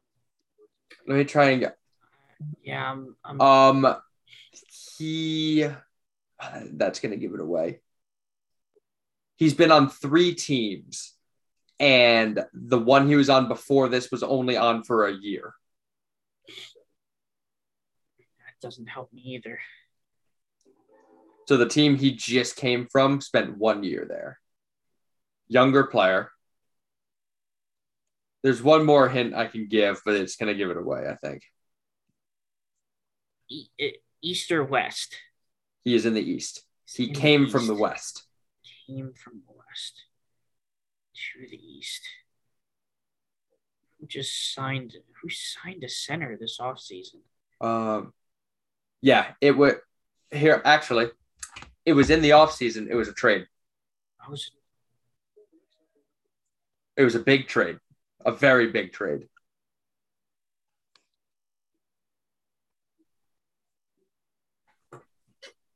Oh, oh, oh, oh, oh. Uh, Trez. Yep, Montrezl Harrell. okay. Montrezl Harrell. Oh. Because he even in the beginning of the season in these like advanced like I remember mentioning it on the show in these like advanced like statistic like uh like programs these guys have in the MVP ladder he was in the top 10 for like a good like month of Yeah. the NBA um so yeah he's uh he's number 4 but back to your point I mean Jarrett Allen definitely is up there the other guys that you would have to mention besides Jokic and Bede and Gobert um I'm not a huge fan of him, but Towns is playing well this year. So I mean, Mhm. he's he's obviously much more of an offensive threat than Yeah. uh, Allen is. Allen has the defense on him, but then you have uh, some other guys that are just worth mentioning. Um, oh God, are there guys? wor- I mean, Bam is a guy that I Oh, would probably bam, take that's what I above him. Of, yeah. Um, I don't know. Would you take Clint Capela over Jarrett Allen? It's a close one. That's Uh, close. I Jonas don't- Valanciunas is a close one. I mean, he's been despite New Orleans sucking, he has been Oh, forgot about incredible. Valanciunas. Um, so there's a few guys, but I think Allen is like a. Uh, I don't want to say top ten because I think that hurts him. Like I would say like top eight, easily. He's top ten like easy. Yeah. And once you get to like debating, I don't know if he fits five, but I think you even at like he hits. You're gonna say his name before number ten. Yeah. Um, and then just back to how you said like who won that trade, like even though you just like talked that up, it'd be dumb to say James Harden isn't a better player than Allen. But winning trade wise, what Cleveland gave up to get Allen versus what the Nets gave up to get Harden, I that's where I agree that I think they won that trade. And now, granted, there were multiple teams involved, so it's not like the Nets are the only one that got like, and it is they didn't get screwed. They got James Harden. They got one of the greatest Yeah. players of all time. Um, but just based on what you had to deal, I do think Cleveland did very well in that trade, and I mean that's part of the reason why they're so good this year. Yeah. And because think about it, Jarrett Allen right now averaging 16.9 Mhm. points, 10.9 rebounds a game. That's pretty damn good. And he's still only 23 years old. He's so young, bro.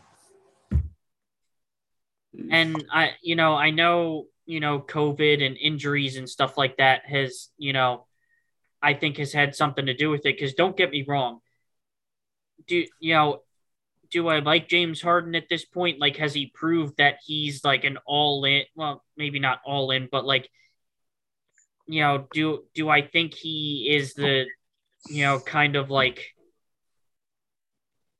I, I, I have a different opinion of, of him now because when they first traded for him, I was like, really, like James Harden, like, I, I thought he was kind of like, you know, like the slacker, like only really weren't kind of cared with it in about himself Mhm. type of guy.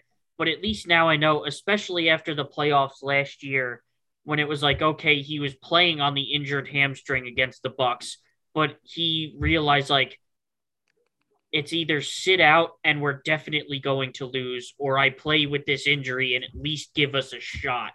And Right. he played to at least give the Nets a shot. And that proved to me like, okay, at least I know he is a team player. Like he wants to win. Mhm. And it's just like, what the hell is going on with him? Mostly because, again, has he had games where he's been MVP level? Yes. But at the same time, he's had so many more games where it's like, like he, he he said in interviews early in the season, "Oh, well, I'm I'm kind of trying to figure out my role right now." And it's like like what like what what do you mean figure out your role? Like what like what what are you talking about? And there's like so many other games because the biggest thing I've seen one since he's come to the Nets it his three-point shooting now is like god awful most of the time. Yeah, it's been bad. Like I, I just don't understand how he was one of the best three point shooters in the league in Houston, and now come to Brooklyn, all of a sudden he's like barely middle of the pack. hmm So it's just No, like it's very odd. I don't know. And obviously there's still time for them to figure things out, which is another thing that I'll, I'll you know, I'd like to talk a little bit about when we're talking NBA specifically about what's going on with the Nets right now because I'm just like at, at a loss. But it's just, yeah, what the Nets had to give up, especially that draft capital. You know, thinking they gave up three, you know, three first round picks. They they're swapping picks in four other, you know, in four other drafts. And yeah, just what they had to give up to get him, especially getting rid of Caris LeVert, who was a great guy coming off the bench for the Nets, you know, the point guard of that second unit. And then giving up Jarrett Allen, like one of one of the best up and coming centers in the league. Like, don't get me wrong, I like Nicolas Claxton, and I think he has the opportunity to become like a decent center for the Nets. But you had Jarrett Allen, who not only could put up numbers on the offensive side, he was a star studded rim protector, which is something that is absolutely killing the Nets right now. That they have absolutely no resistance in the paint right now defensively. Like none whatsoever. So Yeah, I mean, it's interesting to think about where this team is if they never make that trade and they have all that depth, uh, especially in this season where they kind of needed it. So, uh, be very interesting to see where they'd be. Yeah. So, Joe, unless you have any other thoughts on that, uh, if you have a topic you would like to mention, go right ahead. Uh, huh. Thank you, Ryan. Now, I want to stick with basketball, right? Because is it anything or basketball? It is Just anything. anything Is you that- want. Oh. I'll stick with the basketball uh, theme because you know that's what you guys went with, and I actually Hubac's not going to like this. I saw a video Mm. on Twitter. Hubac might have seen it. Oh, I think Well, I, I uh, know where this is going. You know? Do you really? I think I know. Here, you say it. You say it, and then I'm gonna uh, predict because it. You said it has to do with me, and I wouldn't be upset or anything over anything magic related because why would you bring it up magic shit? So then that jumps to the other thing. I think it's Westbrook related, wow. and I think it's that video of him looking fucking defeated in a post game interview. Is he close? Close. I didn't. Okay. I, I didn't see that video. However, I saw a video, a highlight video. I don't know if you necessarily call it call it high bad, but excuse me. Um, it was. I want to say it was like a minute to three minutes. I could look it up to to clarify, but it was him airballing. Oh no. But here, here's the catch, though. Here's the kicker about it. Not only like it's this season specifically, but Mhm. it, in different games. It's not just in a game. it's clips from the whole Oh. season, From- like from a bunch of them. It like three? You know what? I gotta find this video. Hold on. It's been bad. It has been The point bad. is-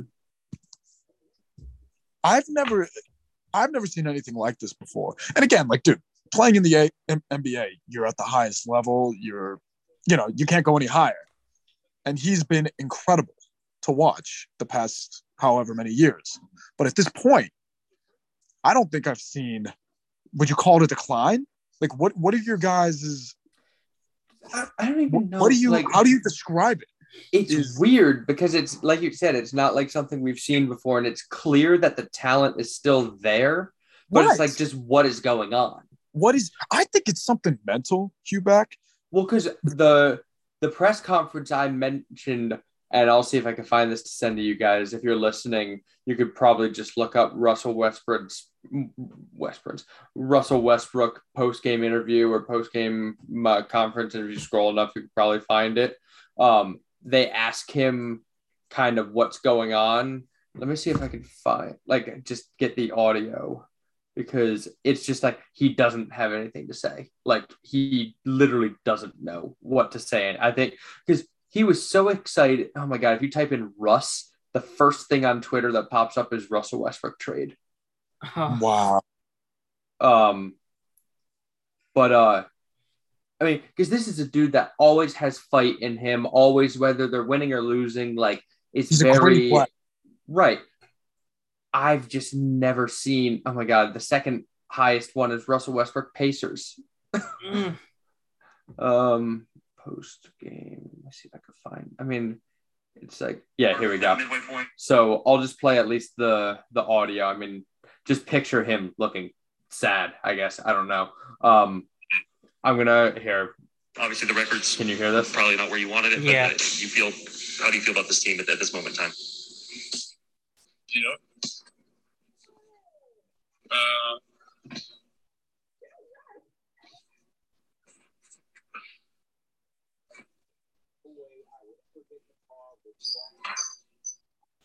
and I guess we we're moving in the right direction. Um, other than tonight, so you can worry about us the next game. Figure out you want to be playing your best towards the end of the year.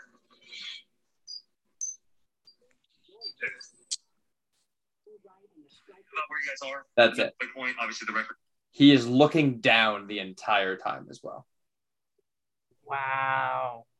I've never heard him sound like that. Cause this is like this is his hometown.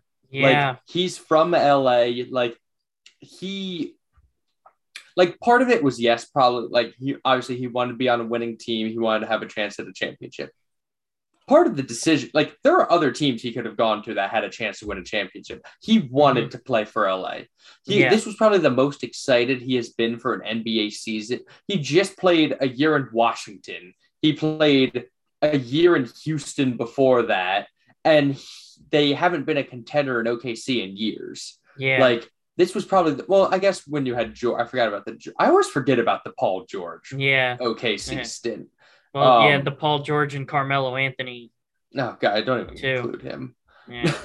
Um, although I guess that was fresh off the Knicks. It's like wild seeing how much of a drop that was. Um, but I don't like it was obviously made like a big part of it was for the winning, but like dude wanted to be in LA. hmm and especially too because he even talked to at one point when I I don't know if I ever brought this story up before.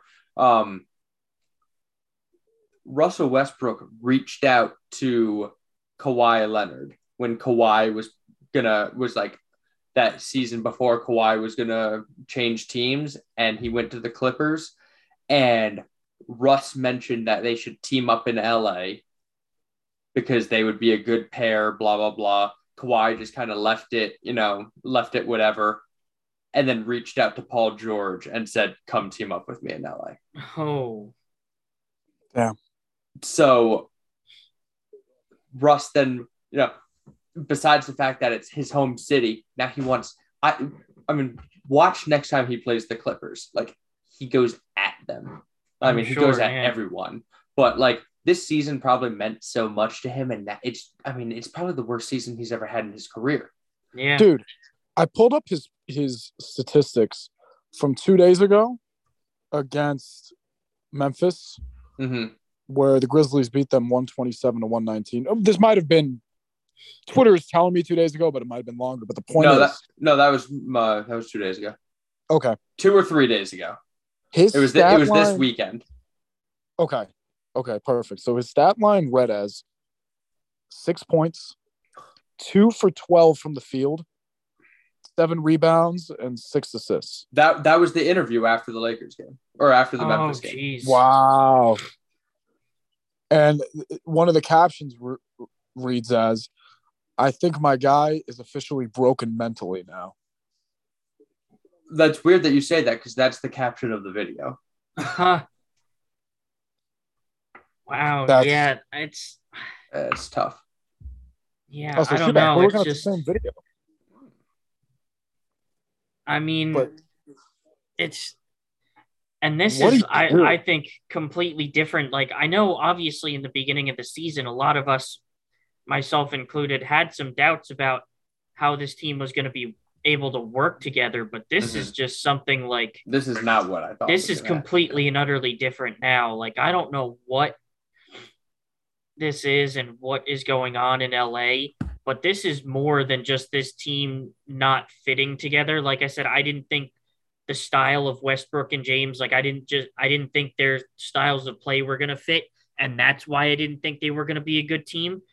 But the fact that yeah not only like I understand that Westbrook's never been the best shooter but it's it just been like seems- but it's never been like it's this. never been bad. Never. it's never been this bad.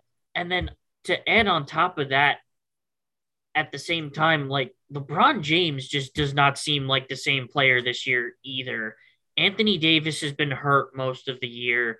Like, I, I don't know what it is with the Lakers, but there's just, just something on a whole nother level going wrong with that team right now than just, you know, guys playing styles not fitting well together and I have no idea what it could possibly be.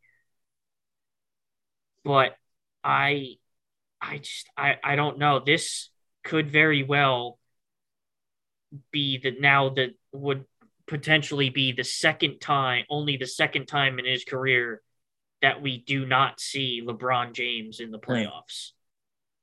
you know, and Ryan, you talk about like LeBron not being as great as he should be or whatever. I mean, he is 37 now, Yeah. right? So that, that's just an ode to how phenomenal he has been, right? But dude, that team as a whole, they're they're so discombobulated. I don't think they can come back from the position they're in. I don't because I've never seen anything like literally going back to that video that Huback was playing. hmm He does like, and the caption read as you know he he was like mentally, physically broken, whatever it read as. Dude, he he literally looks, as Huback said before, defeated. Like he doesn't want to be there. Like he doesn't want to play. And I understand playing in LA is, I mean, it can't be easy, right? But yeah. it's like the, the love and the passion. Because we're talking And- a, a guy who made everybody else better, yeah. right?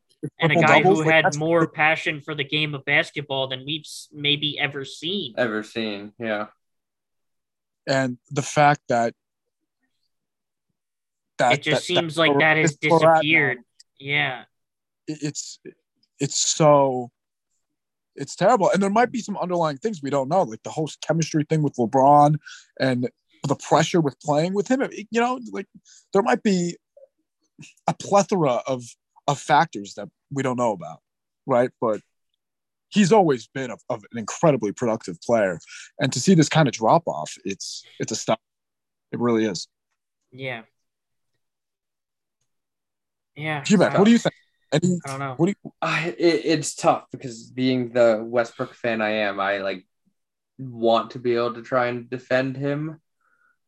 But I I I never thought the fit was great. I thought it would be interesting to see because you have two. I mean, there are so many interesting combinations you can make with LeBron James. I mean, you put him. It's pretty much intriguing with any star. I mean, name any star in the league and think about him playing with them. Like, it would be interesting to watch. Now, did I think the fit was necessarily going to be great? No, but we just watched Westbrook have basically drag Washington by himself to the, I mean, I say it was by him and- himself. they had yeah. Beal, but at the It was the time, two he, of them. Yeah. he was the were best, great. and, They and he was great. the best player that second half of the season. Yeah. Um, so I thought even if like the fit wasn't great, they'd still figure it out. But the fit's not great, and he's not playing well. So I don't. know, I would just hate to see like him be, you know, spend all that time in OKC, and then, I mean, there's a. I don't know. Although I don't know what his year, like I don't know how long they signed him. Oh no, he's still on an old contract. So I mean, what if he did get traded again? That would be four teams in four years. Because I mean, do I mean think about it. if you're the Lakers, do you run do you run this team back? No. Because what don't think- changes? I don't can- know if they can. But like, I- what? I mean, the problem is too. What changes can they make? Because Yeah. like you keep seeing like, oh, the Lakers are like. I just saw a tweet, um, and it was like, the Lakers are interested in Gary Trent Jr. Oh, I saw that. And the the response was, and I'm interested in Zendaya, but that ain't how shit works. And like, because they got a fucking point. Who are the Lakers trading to get Gary Trent Jr.? There's not a single player on the Lakers that's not named LeBron James, Russell Westbrook, or Anthony Davis yeah. that is getting you Gary Trent Jr. and you're not trading. It. Like, I think if the price is right, they would trade Westbrook. I don't know what the clause is on being able to trade him so soon. Um, but it would have to have a lot more than Gary Trent in it, I would think. yeah. Um, now, would that be a great fit for the Lakers? I think so, but I think it's time to stop talking about players that would fit well on the Lakers just because they're the Lakers. They're sh- they're a shitty team, yeah. and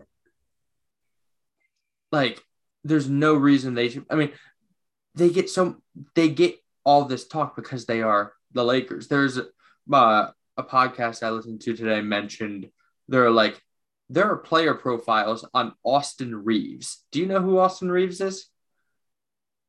I No. might have. I He- think I might have he- seen the he- name somewhere. He's like maybe like the ninth man on the Lakers. He's like this white, like random white dude. They like call him like Caruso Jr.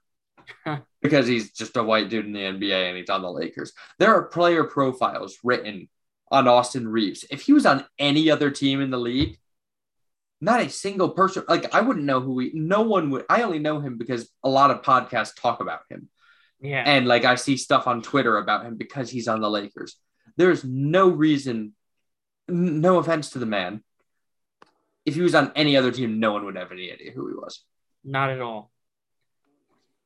a player that's actually proving that uh, theory wrong. Kyle Kuzma is playing very well in Washington as of recent. I thought he was going to be one that faded away.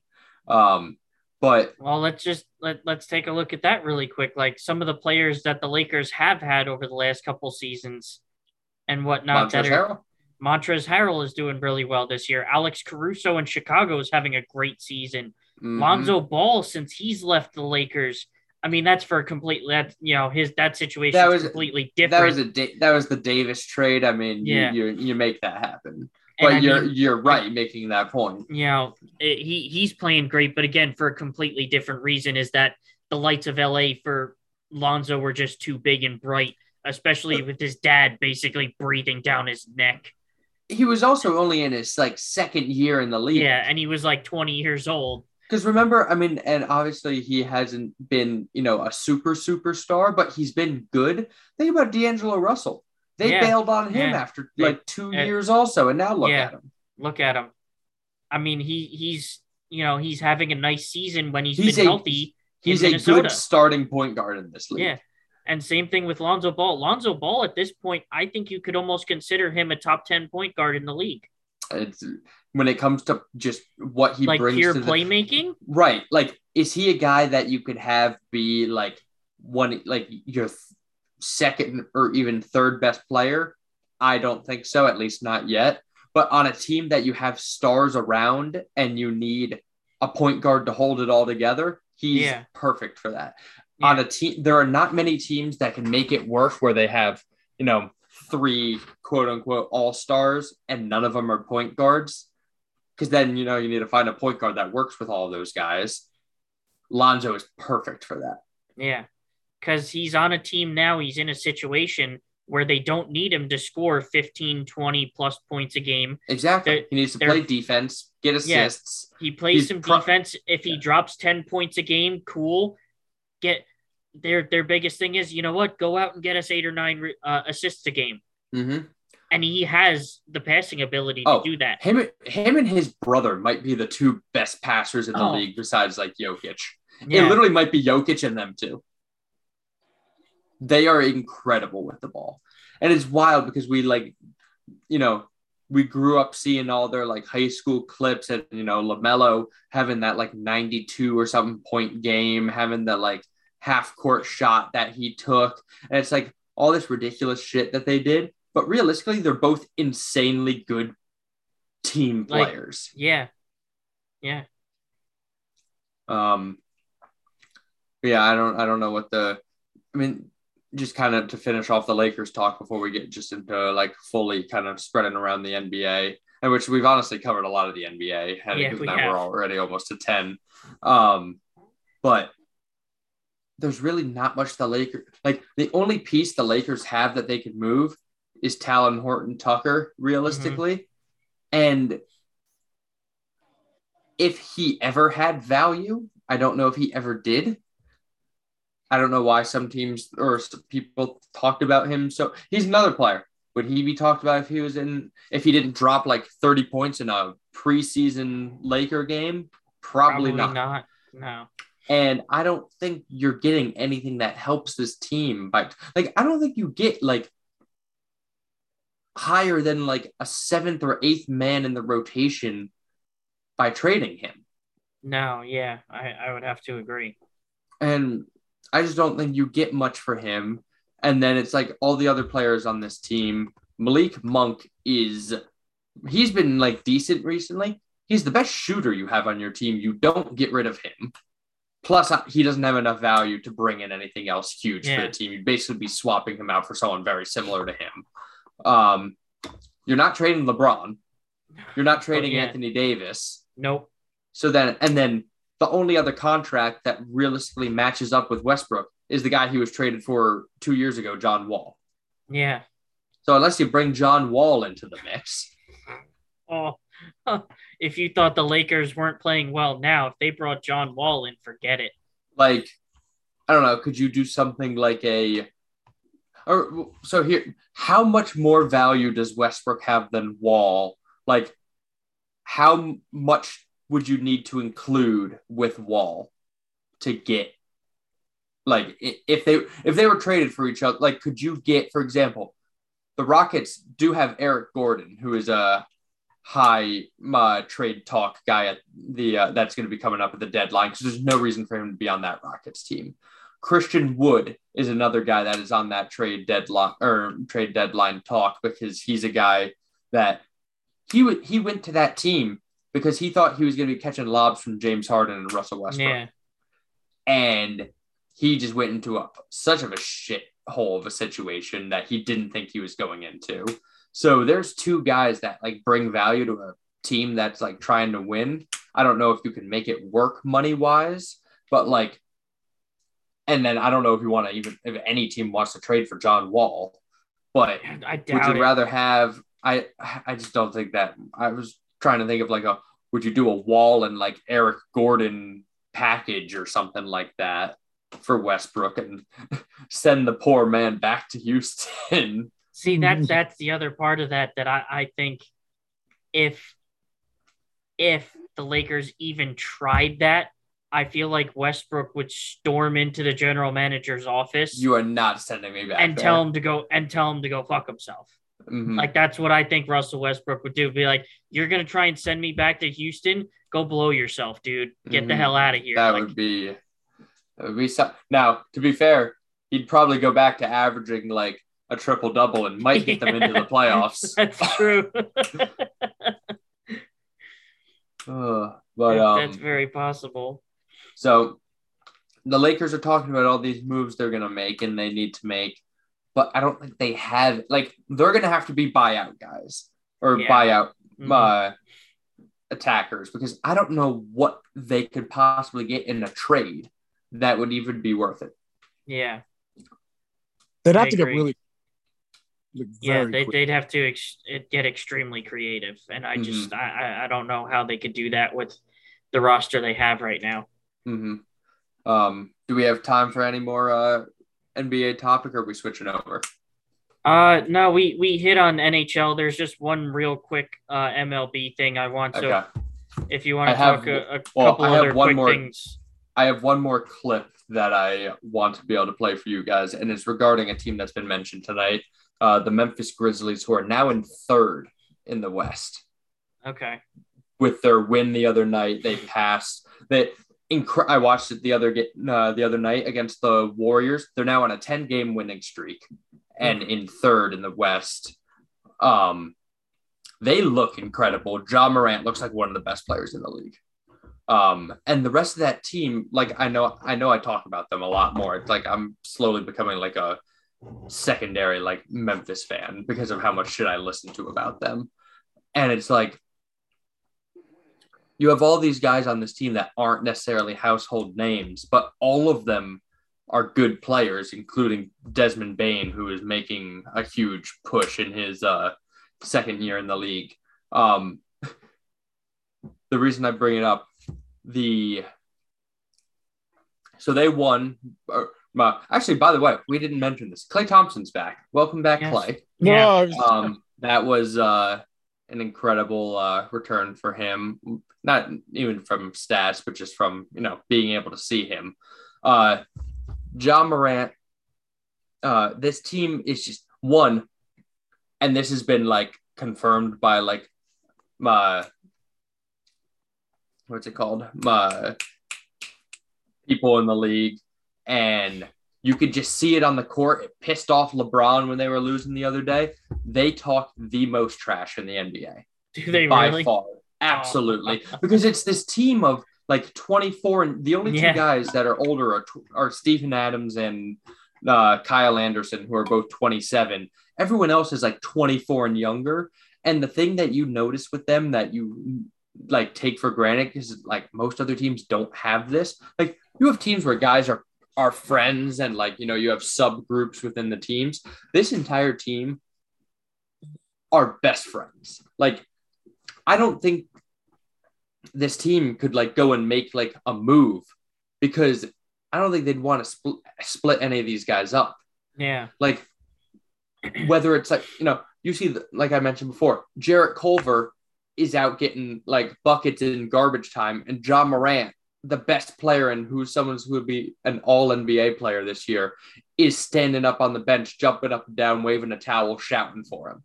Like they all care about each other. All are like all in with this season. I mean, they could surprise someone in the playoffs, but so incredible game against Golden State uh, last night ends with Ja making a ga- I don't think it was at the buzzer, but like a game winning, essentially game closing, like and one layup. His momentum carries him into the stands. There is a group of about three kids. Two of them are wearing Curry jerseys. Uh, They go to dap him up. He stares them down. These kids can't be older than five. I have a picture. Look at this. So, sure enough, he was asked, Fuck it, you got Drew the fuck. and this was his response. It's like it. He's he's hilarious. Like he's a good guy. Like It's in all like the dude was just in the heat of the moment. He's like, I'm not high fiving a kid that's wearing a Warriors jersey, but listen to what he says. You, after the last bucket, you got Drew the foul, you go into the stands, and there's a little kid wearing Yeah, a Warriors. disrespectful with that jersey on. he was say that again. He was disrespectful. With the jersey on. You no mercy for the little kid. Nah, we in Memphis. it looked like he wanted to cheer, but he had that jersey on. I apologize to him, but in that moment, bro, take the jersey off and then dap me up. you, want back in, you want him back in a Grizzlies jersey next to my yeah, for next time? sure. Yeah. Uh, somebody find you know his information. You know, I sent him one myself. Someone find his information. I'll send I'll him a s- Grizzlies I'll jersey send him a myself. jersey myself. How great is that? That I is mean- amazing.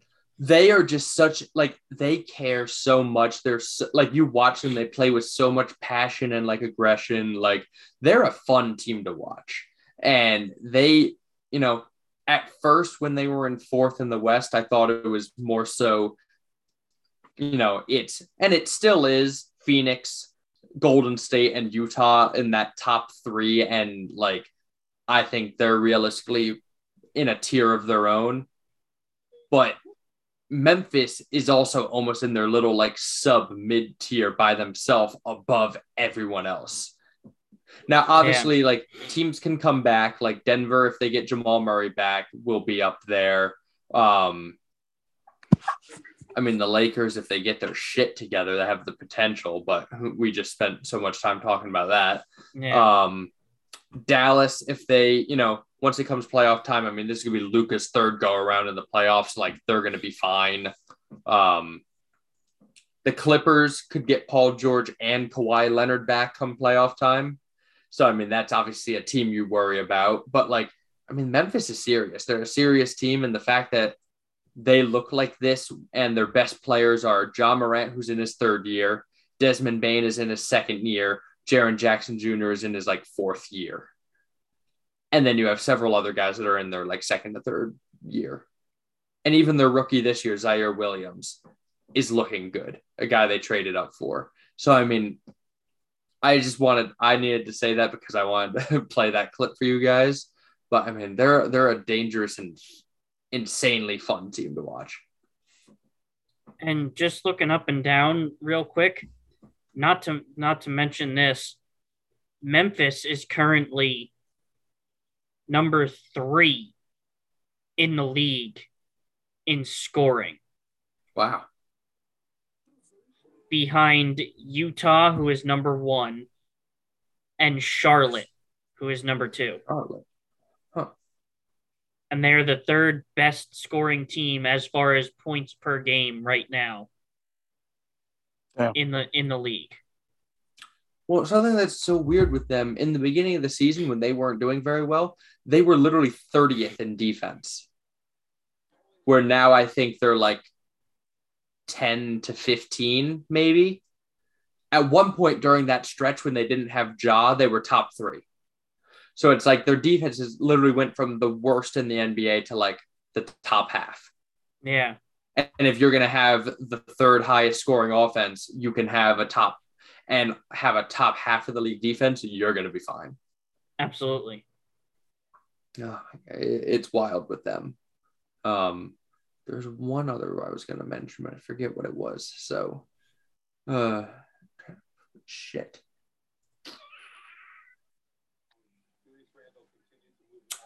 Oh, I guess just real quick, uh, there's some talk about um, a potential uh, Simmons being traded to the team that ended his career at the Atlanta Hawks Hmm. Ooh. which would be an interesting one because so the talk would be something along the lines of John Collins and Gallinari potentially, or Gall or John Collins and Bogdanovich, or it, it would have John Collins in it, and then somewhere along the lines of Bogdanovich, Huerter, uh, Gallinari, something like that. Um, Hmm. it's interesting. I Yeah. love the idea of Trae Young and Ben Simmons. I think that is awesome yeah, I, because th- I think that would be. I think they would work well together because, you know, Trae Young gives you the shooting right, and the playmaking, And Ben Simmons, if he would buy into being that pick and roll, Mhm. you know, power forward, you know, player, then absolutely. It would just be, I feel like you would really need to try very hard to get Ben Simmons to buy Well- into playing a role like that. Well, the other thing though is, so one, you're basically replacing your athletic power forward with another athletic power forward. You're just losing the shooting from Collins. Yeah. But the thing that you gain from it, what happens if we start seeing Ben Simmons? Uh, and this is again hypothetically, if he was to go there, we can now start seeing the Steph Curry off ball movement develop for Trae Young. oh, and if that was the case, they would be dangerous. That's very true. I forgot about that because Ben Simmons is a good. He can't shoot for shit, but he can. He, he's a good Right. passer. And look at another player that can't shoot for shit that play makes, Draymond Green. Yeah. And you know, they could literally be the younger version of Curry and Draymond. Curry and Draymond. Uh, because Draymond makes it very work true. just because of how smart he is, and Ben Simmons is a smart player. Like when Yeah. it comes to the bot, like you get to the bottom of it, he is a smart player. He is a good player, and if you've got him surrounded with other guys that could shoot, especially Trae Young, who could pull from the damn logo, Yeah. and you can give Trae Young plays off on playmaking and have him just kind of run around and try and spot up for a shot. You could have Ben Simmons run the offense when Trae Young's not in the game. Then also, one of the things that the Hawks, one of their little weaker points is on defense with Trae Young. Mhm. You can now hide him because you have Ben Simmons. Yeah. You no longer have to worry about Trae Young. Like if you, you know, you're going against a team with a like you're let's say you're playing Memphis, like just because we were just talking about them. Instead of having now Trae Young matched up with Ja Morant, and I don't know if they would like switch it around. I don't know if he'd cover like Bane or who it would end up being. You could throw damn Ben Simmons on Ja Morant. Yeah. I mean it because like you can't put John Collins on Ja Morant, but you can No. put Ben Simmons.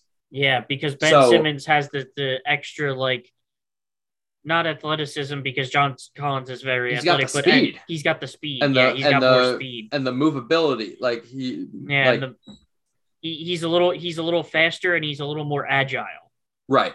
So I like it on the Hawk side, depending on how much they give up. I don't know that. I mean, it would certainly be the most scary looking uh, front court. It, front court is bigs, right? Back court and back court is guards. I think so. Yeah. Yeah. It would definitely yeah, be yeah, one of right. the scariest front courts in the league with John Collins and Joel Embiid. That's true. and it works because they could both stretch the floor a little bit. So it's not like Yeah. they'd be clogging it up for each other in there. Embiid has shown that he could shoot it a bit, and John Collins is a is a pretty damn good shooter from the outside too. Yes, yeah.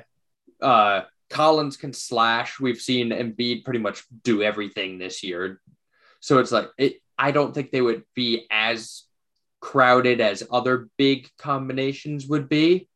And then you uh, you still have uh, Tyrese Maxey, who has made a huge jump this year. You still have Seth Curry, who has made a huge jump this year. You still have Tobias Harris, which something I've also heard, which would be interesting. Is Daryl Morey gonna as soon as he's because he's willing to play the long game here? As soon as he starts getting people to come around on Ben Simmons, is he gonna then be like, I also want to include Tobias Harris? Mm, And then what can you get? Because. Tobias Harris is a big ass contract. Yeah. So you're and then Ben Simmons is a big ass contract. hmm So that's where if you did that to Atlanta, that's a John Collins, Bogdanovich, Reddish, Yeah. uh, at least those three, and then some And like a pick. Yeah. and then like a pick or two. yeah. The, I think that was what I heard this morning. Was it was it would be Collins. I think it was Gallinari, not Bogdanovich, but then they were saying you probably need to make it Bogdanovich. Collins, Bogdanovich, Reddish, two firsts for That's Ben. Simmons to buy. It is a lot, That's a lot. but I mean, if you're the Hawks, is and that's what you need to do. I mean, giving up two firsts probably isn't hurting you too much as long as this works out for you like you think it would. Yeah, very true. And they've got enough like they still have Clint Capela, they still have DeAndre Hunter. Like they if they depending on who they give up in that trade, they would still have Gallinari or Huerter on that team. Like they Yeah. still it was not like they're losing their depth by doing a big package like that. True. True. So it's a it's an interesting to one one to watch out for. And Ben Simmons is going to be on a team sooner than later. I just don't know. Like they are literally going to like. Uh, props to Morey for you know holding out as long as he can. I don't think he's going to do what he said and be like, oh, it's a four year process. You ain't. Yeah. You're not waiting four years. Like you wait four years and Bede's out of his prime. Exactly. So that, like, you know, he always, that's something you never, like, that was never brought up in the beginning. It was like, uh, it's a four year process. We have him on contract for four years. Like, yeah, you do, but you don't have, like, Embiid is 27. In four years, he's 31. Yes, he should still be in his prime then. But, But at if the you wait same four time, year- If you wait four years and start when he's 31, Yeah. that's an issue, especially the way he's playing this season. and especially the way he plays, like by the time he's 31, that's going to be a lot of mileage, a lot of banging, a lot of bruises, a lot of wear and tear on his body. hmm Like I know he's a big dude, but that's still like the way he plays, he's going to have a lot of wear and tear on his body by the time he's 31. No, I mean, I think it's safe to say Joel Embiid is not going to be one of these players that is playing at 37, 38 years old. No. I yeah, his his body's just not going to hold up. I don't think. So that's an interesting one. We'll have to keep an eye on. Obviously, I don't know if it's going to be, you know, I don't think it's going to be. It's something we'll have to keep an eye on at the deadline. Once the deadline comes up, we'll probably see some interesting moves because just like last year, now with the play in at the end of the uh, season, Yeah. there's a lot more teams that are buyers than sellers. Yep. That's very I mean, true. we saw we saw last year one of the few sellers, the uh, the Magic, literally ship everything off to start rebuilding. Are you going to see that with like, are a team like the Kings going to try and you know? I think the Kings think they're going to try and make the playoffs, but like, are they going to finally you know part ways with Fox? Are they going to part ways with Buddy Hield? What are they going to do? Um, does New Orleans try and bring in something? does Portland move off of one of their two guards? I mean, it'll be interesting to see what we see, and because I there's a chance that my Lillard doesn't play the rest of the season yeah, I um, heard that. I heard that recently. because the abdomen is still bothering him so much. And I mean, this is wasted season. They're not doing anything this season, so there's no No. really reason for him to come back. So, Yeah. is there anything that these teams do to like? And then, like I mentioned before, the Rockets are one of the worst teams in the league. I think besides the or two of the worst teams in the league both have a guy that will probably be traded.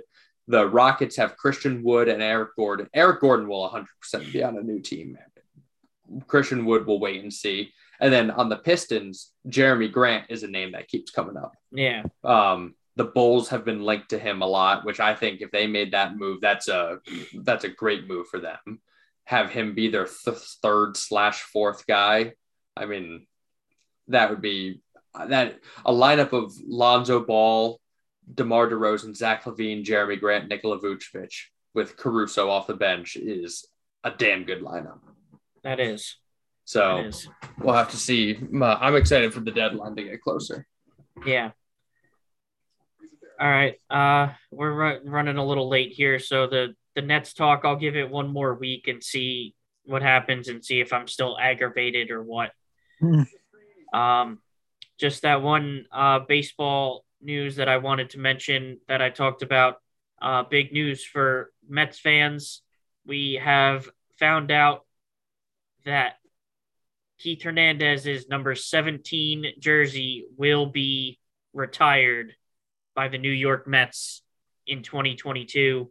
So, congratulations to Keith Hernandez uh, on the honor of getting his number retired by the team that he helped lead to a World Series in 1986. Awesome. Really, And- really well deserved. I'm obviously also now part of one of the best uh, baseball commentating teams there is. But definitely congrats to him. Awesome. And so that wraps it up for tonight. Uh, we will be back again next week with more talk uh, football playoffs, NBA, NHL. Uh, if there does end up being any word on a possible uh, closeout to the MLB lockout. As always, stay happy, stay healthy, stay safe, and let's go Mets. Let's go Mets. Good night, boys. Adios.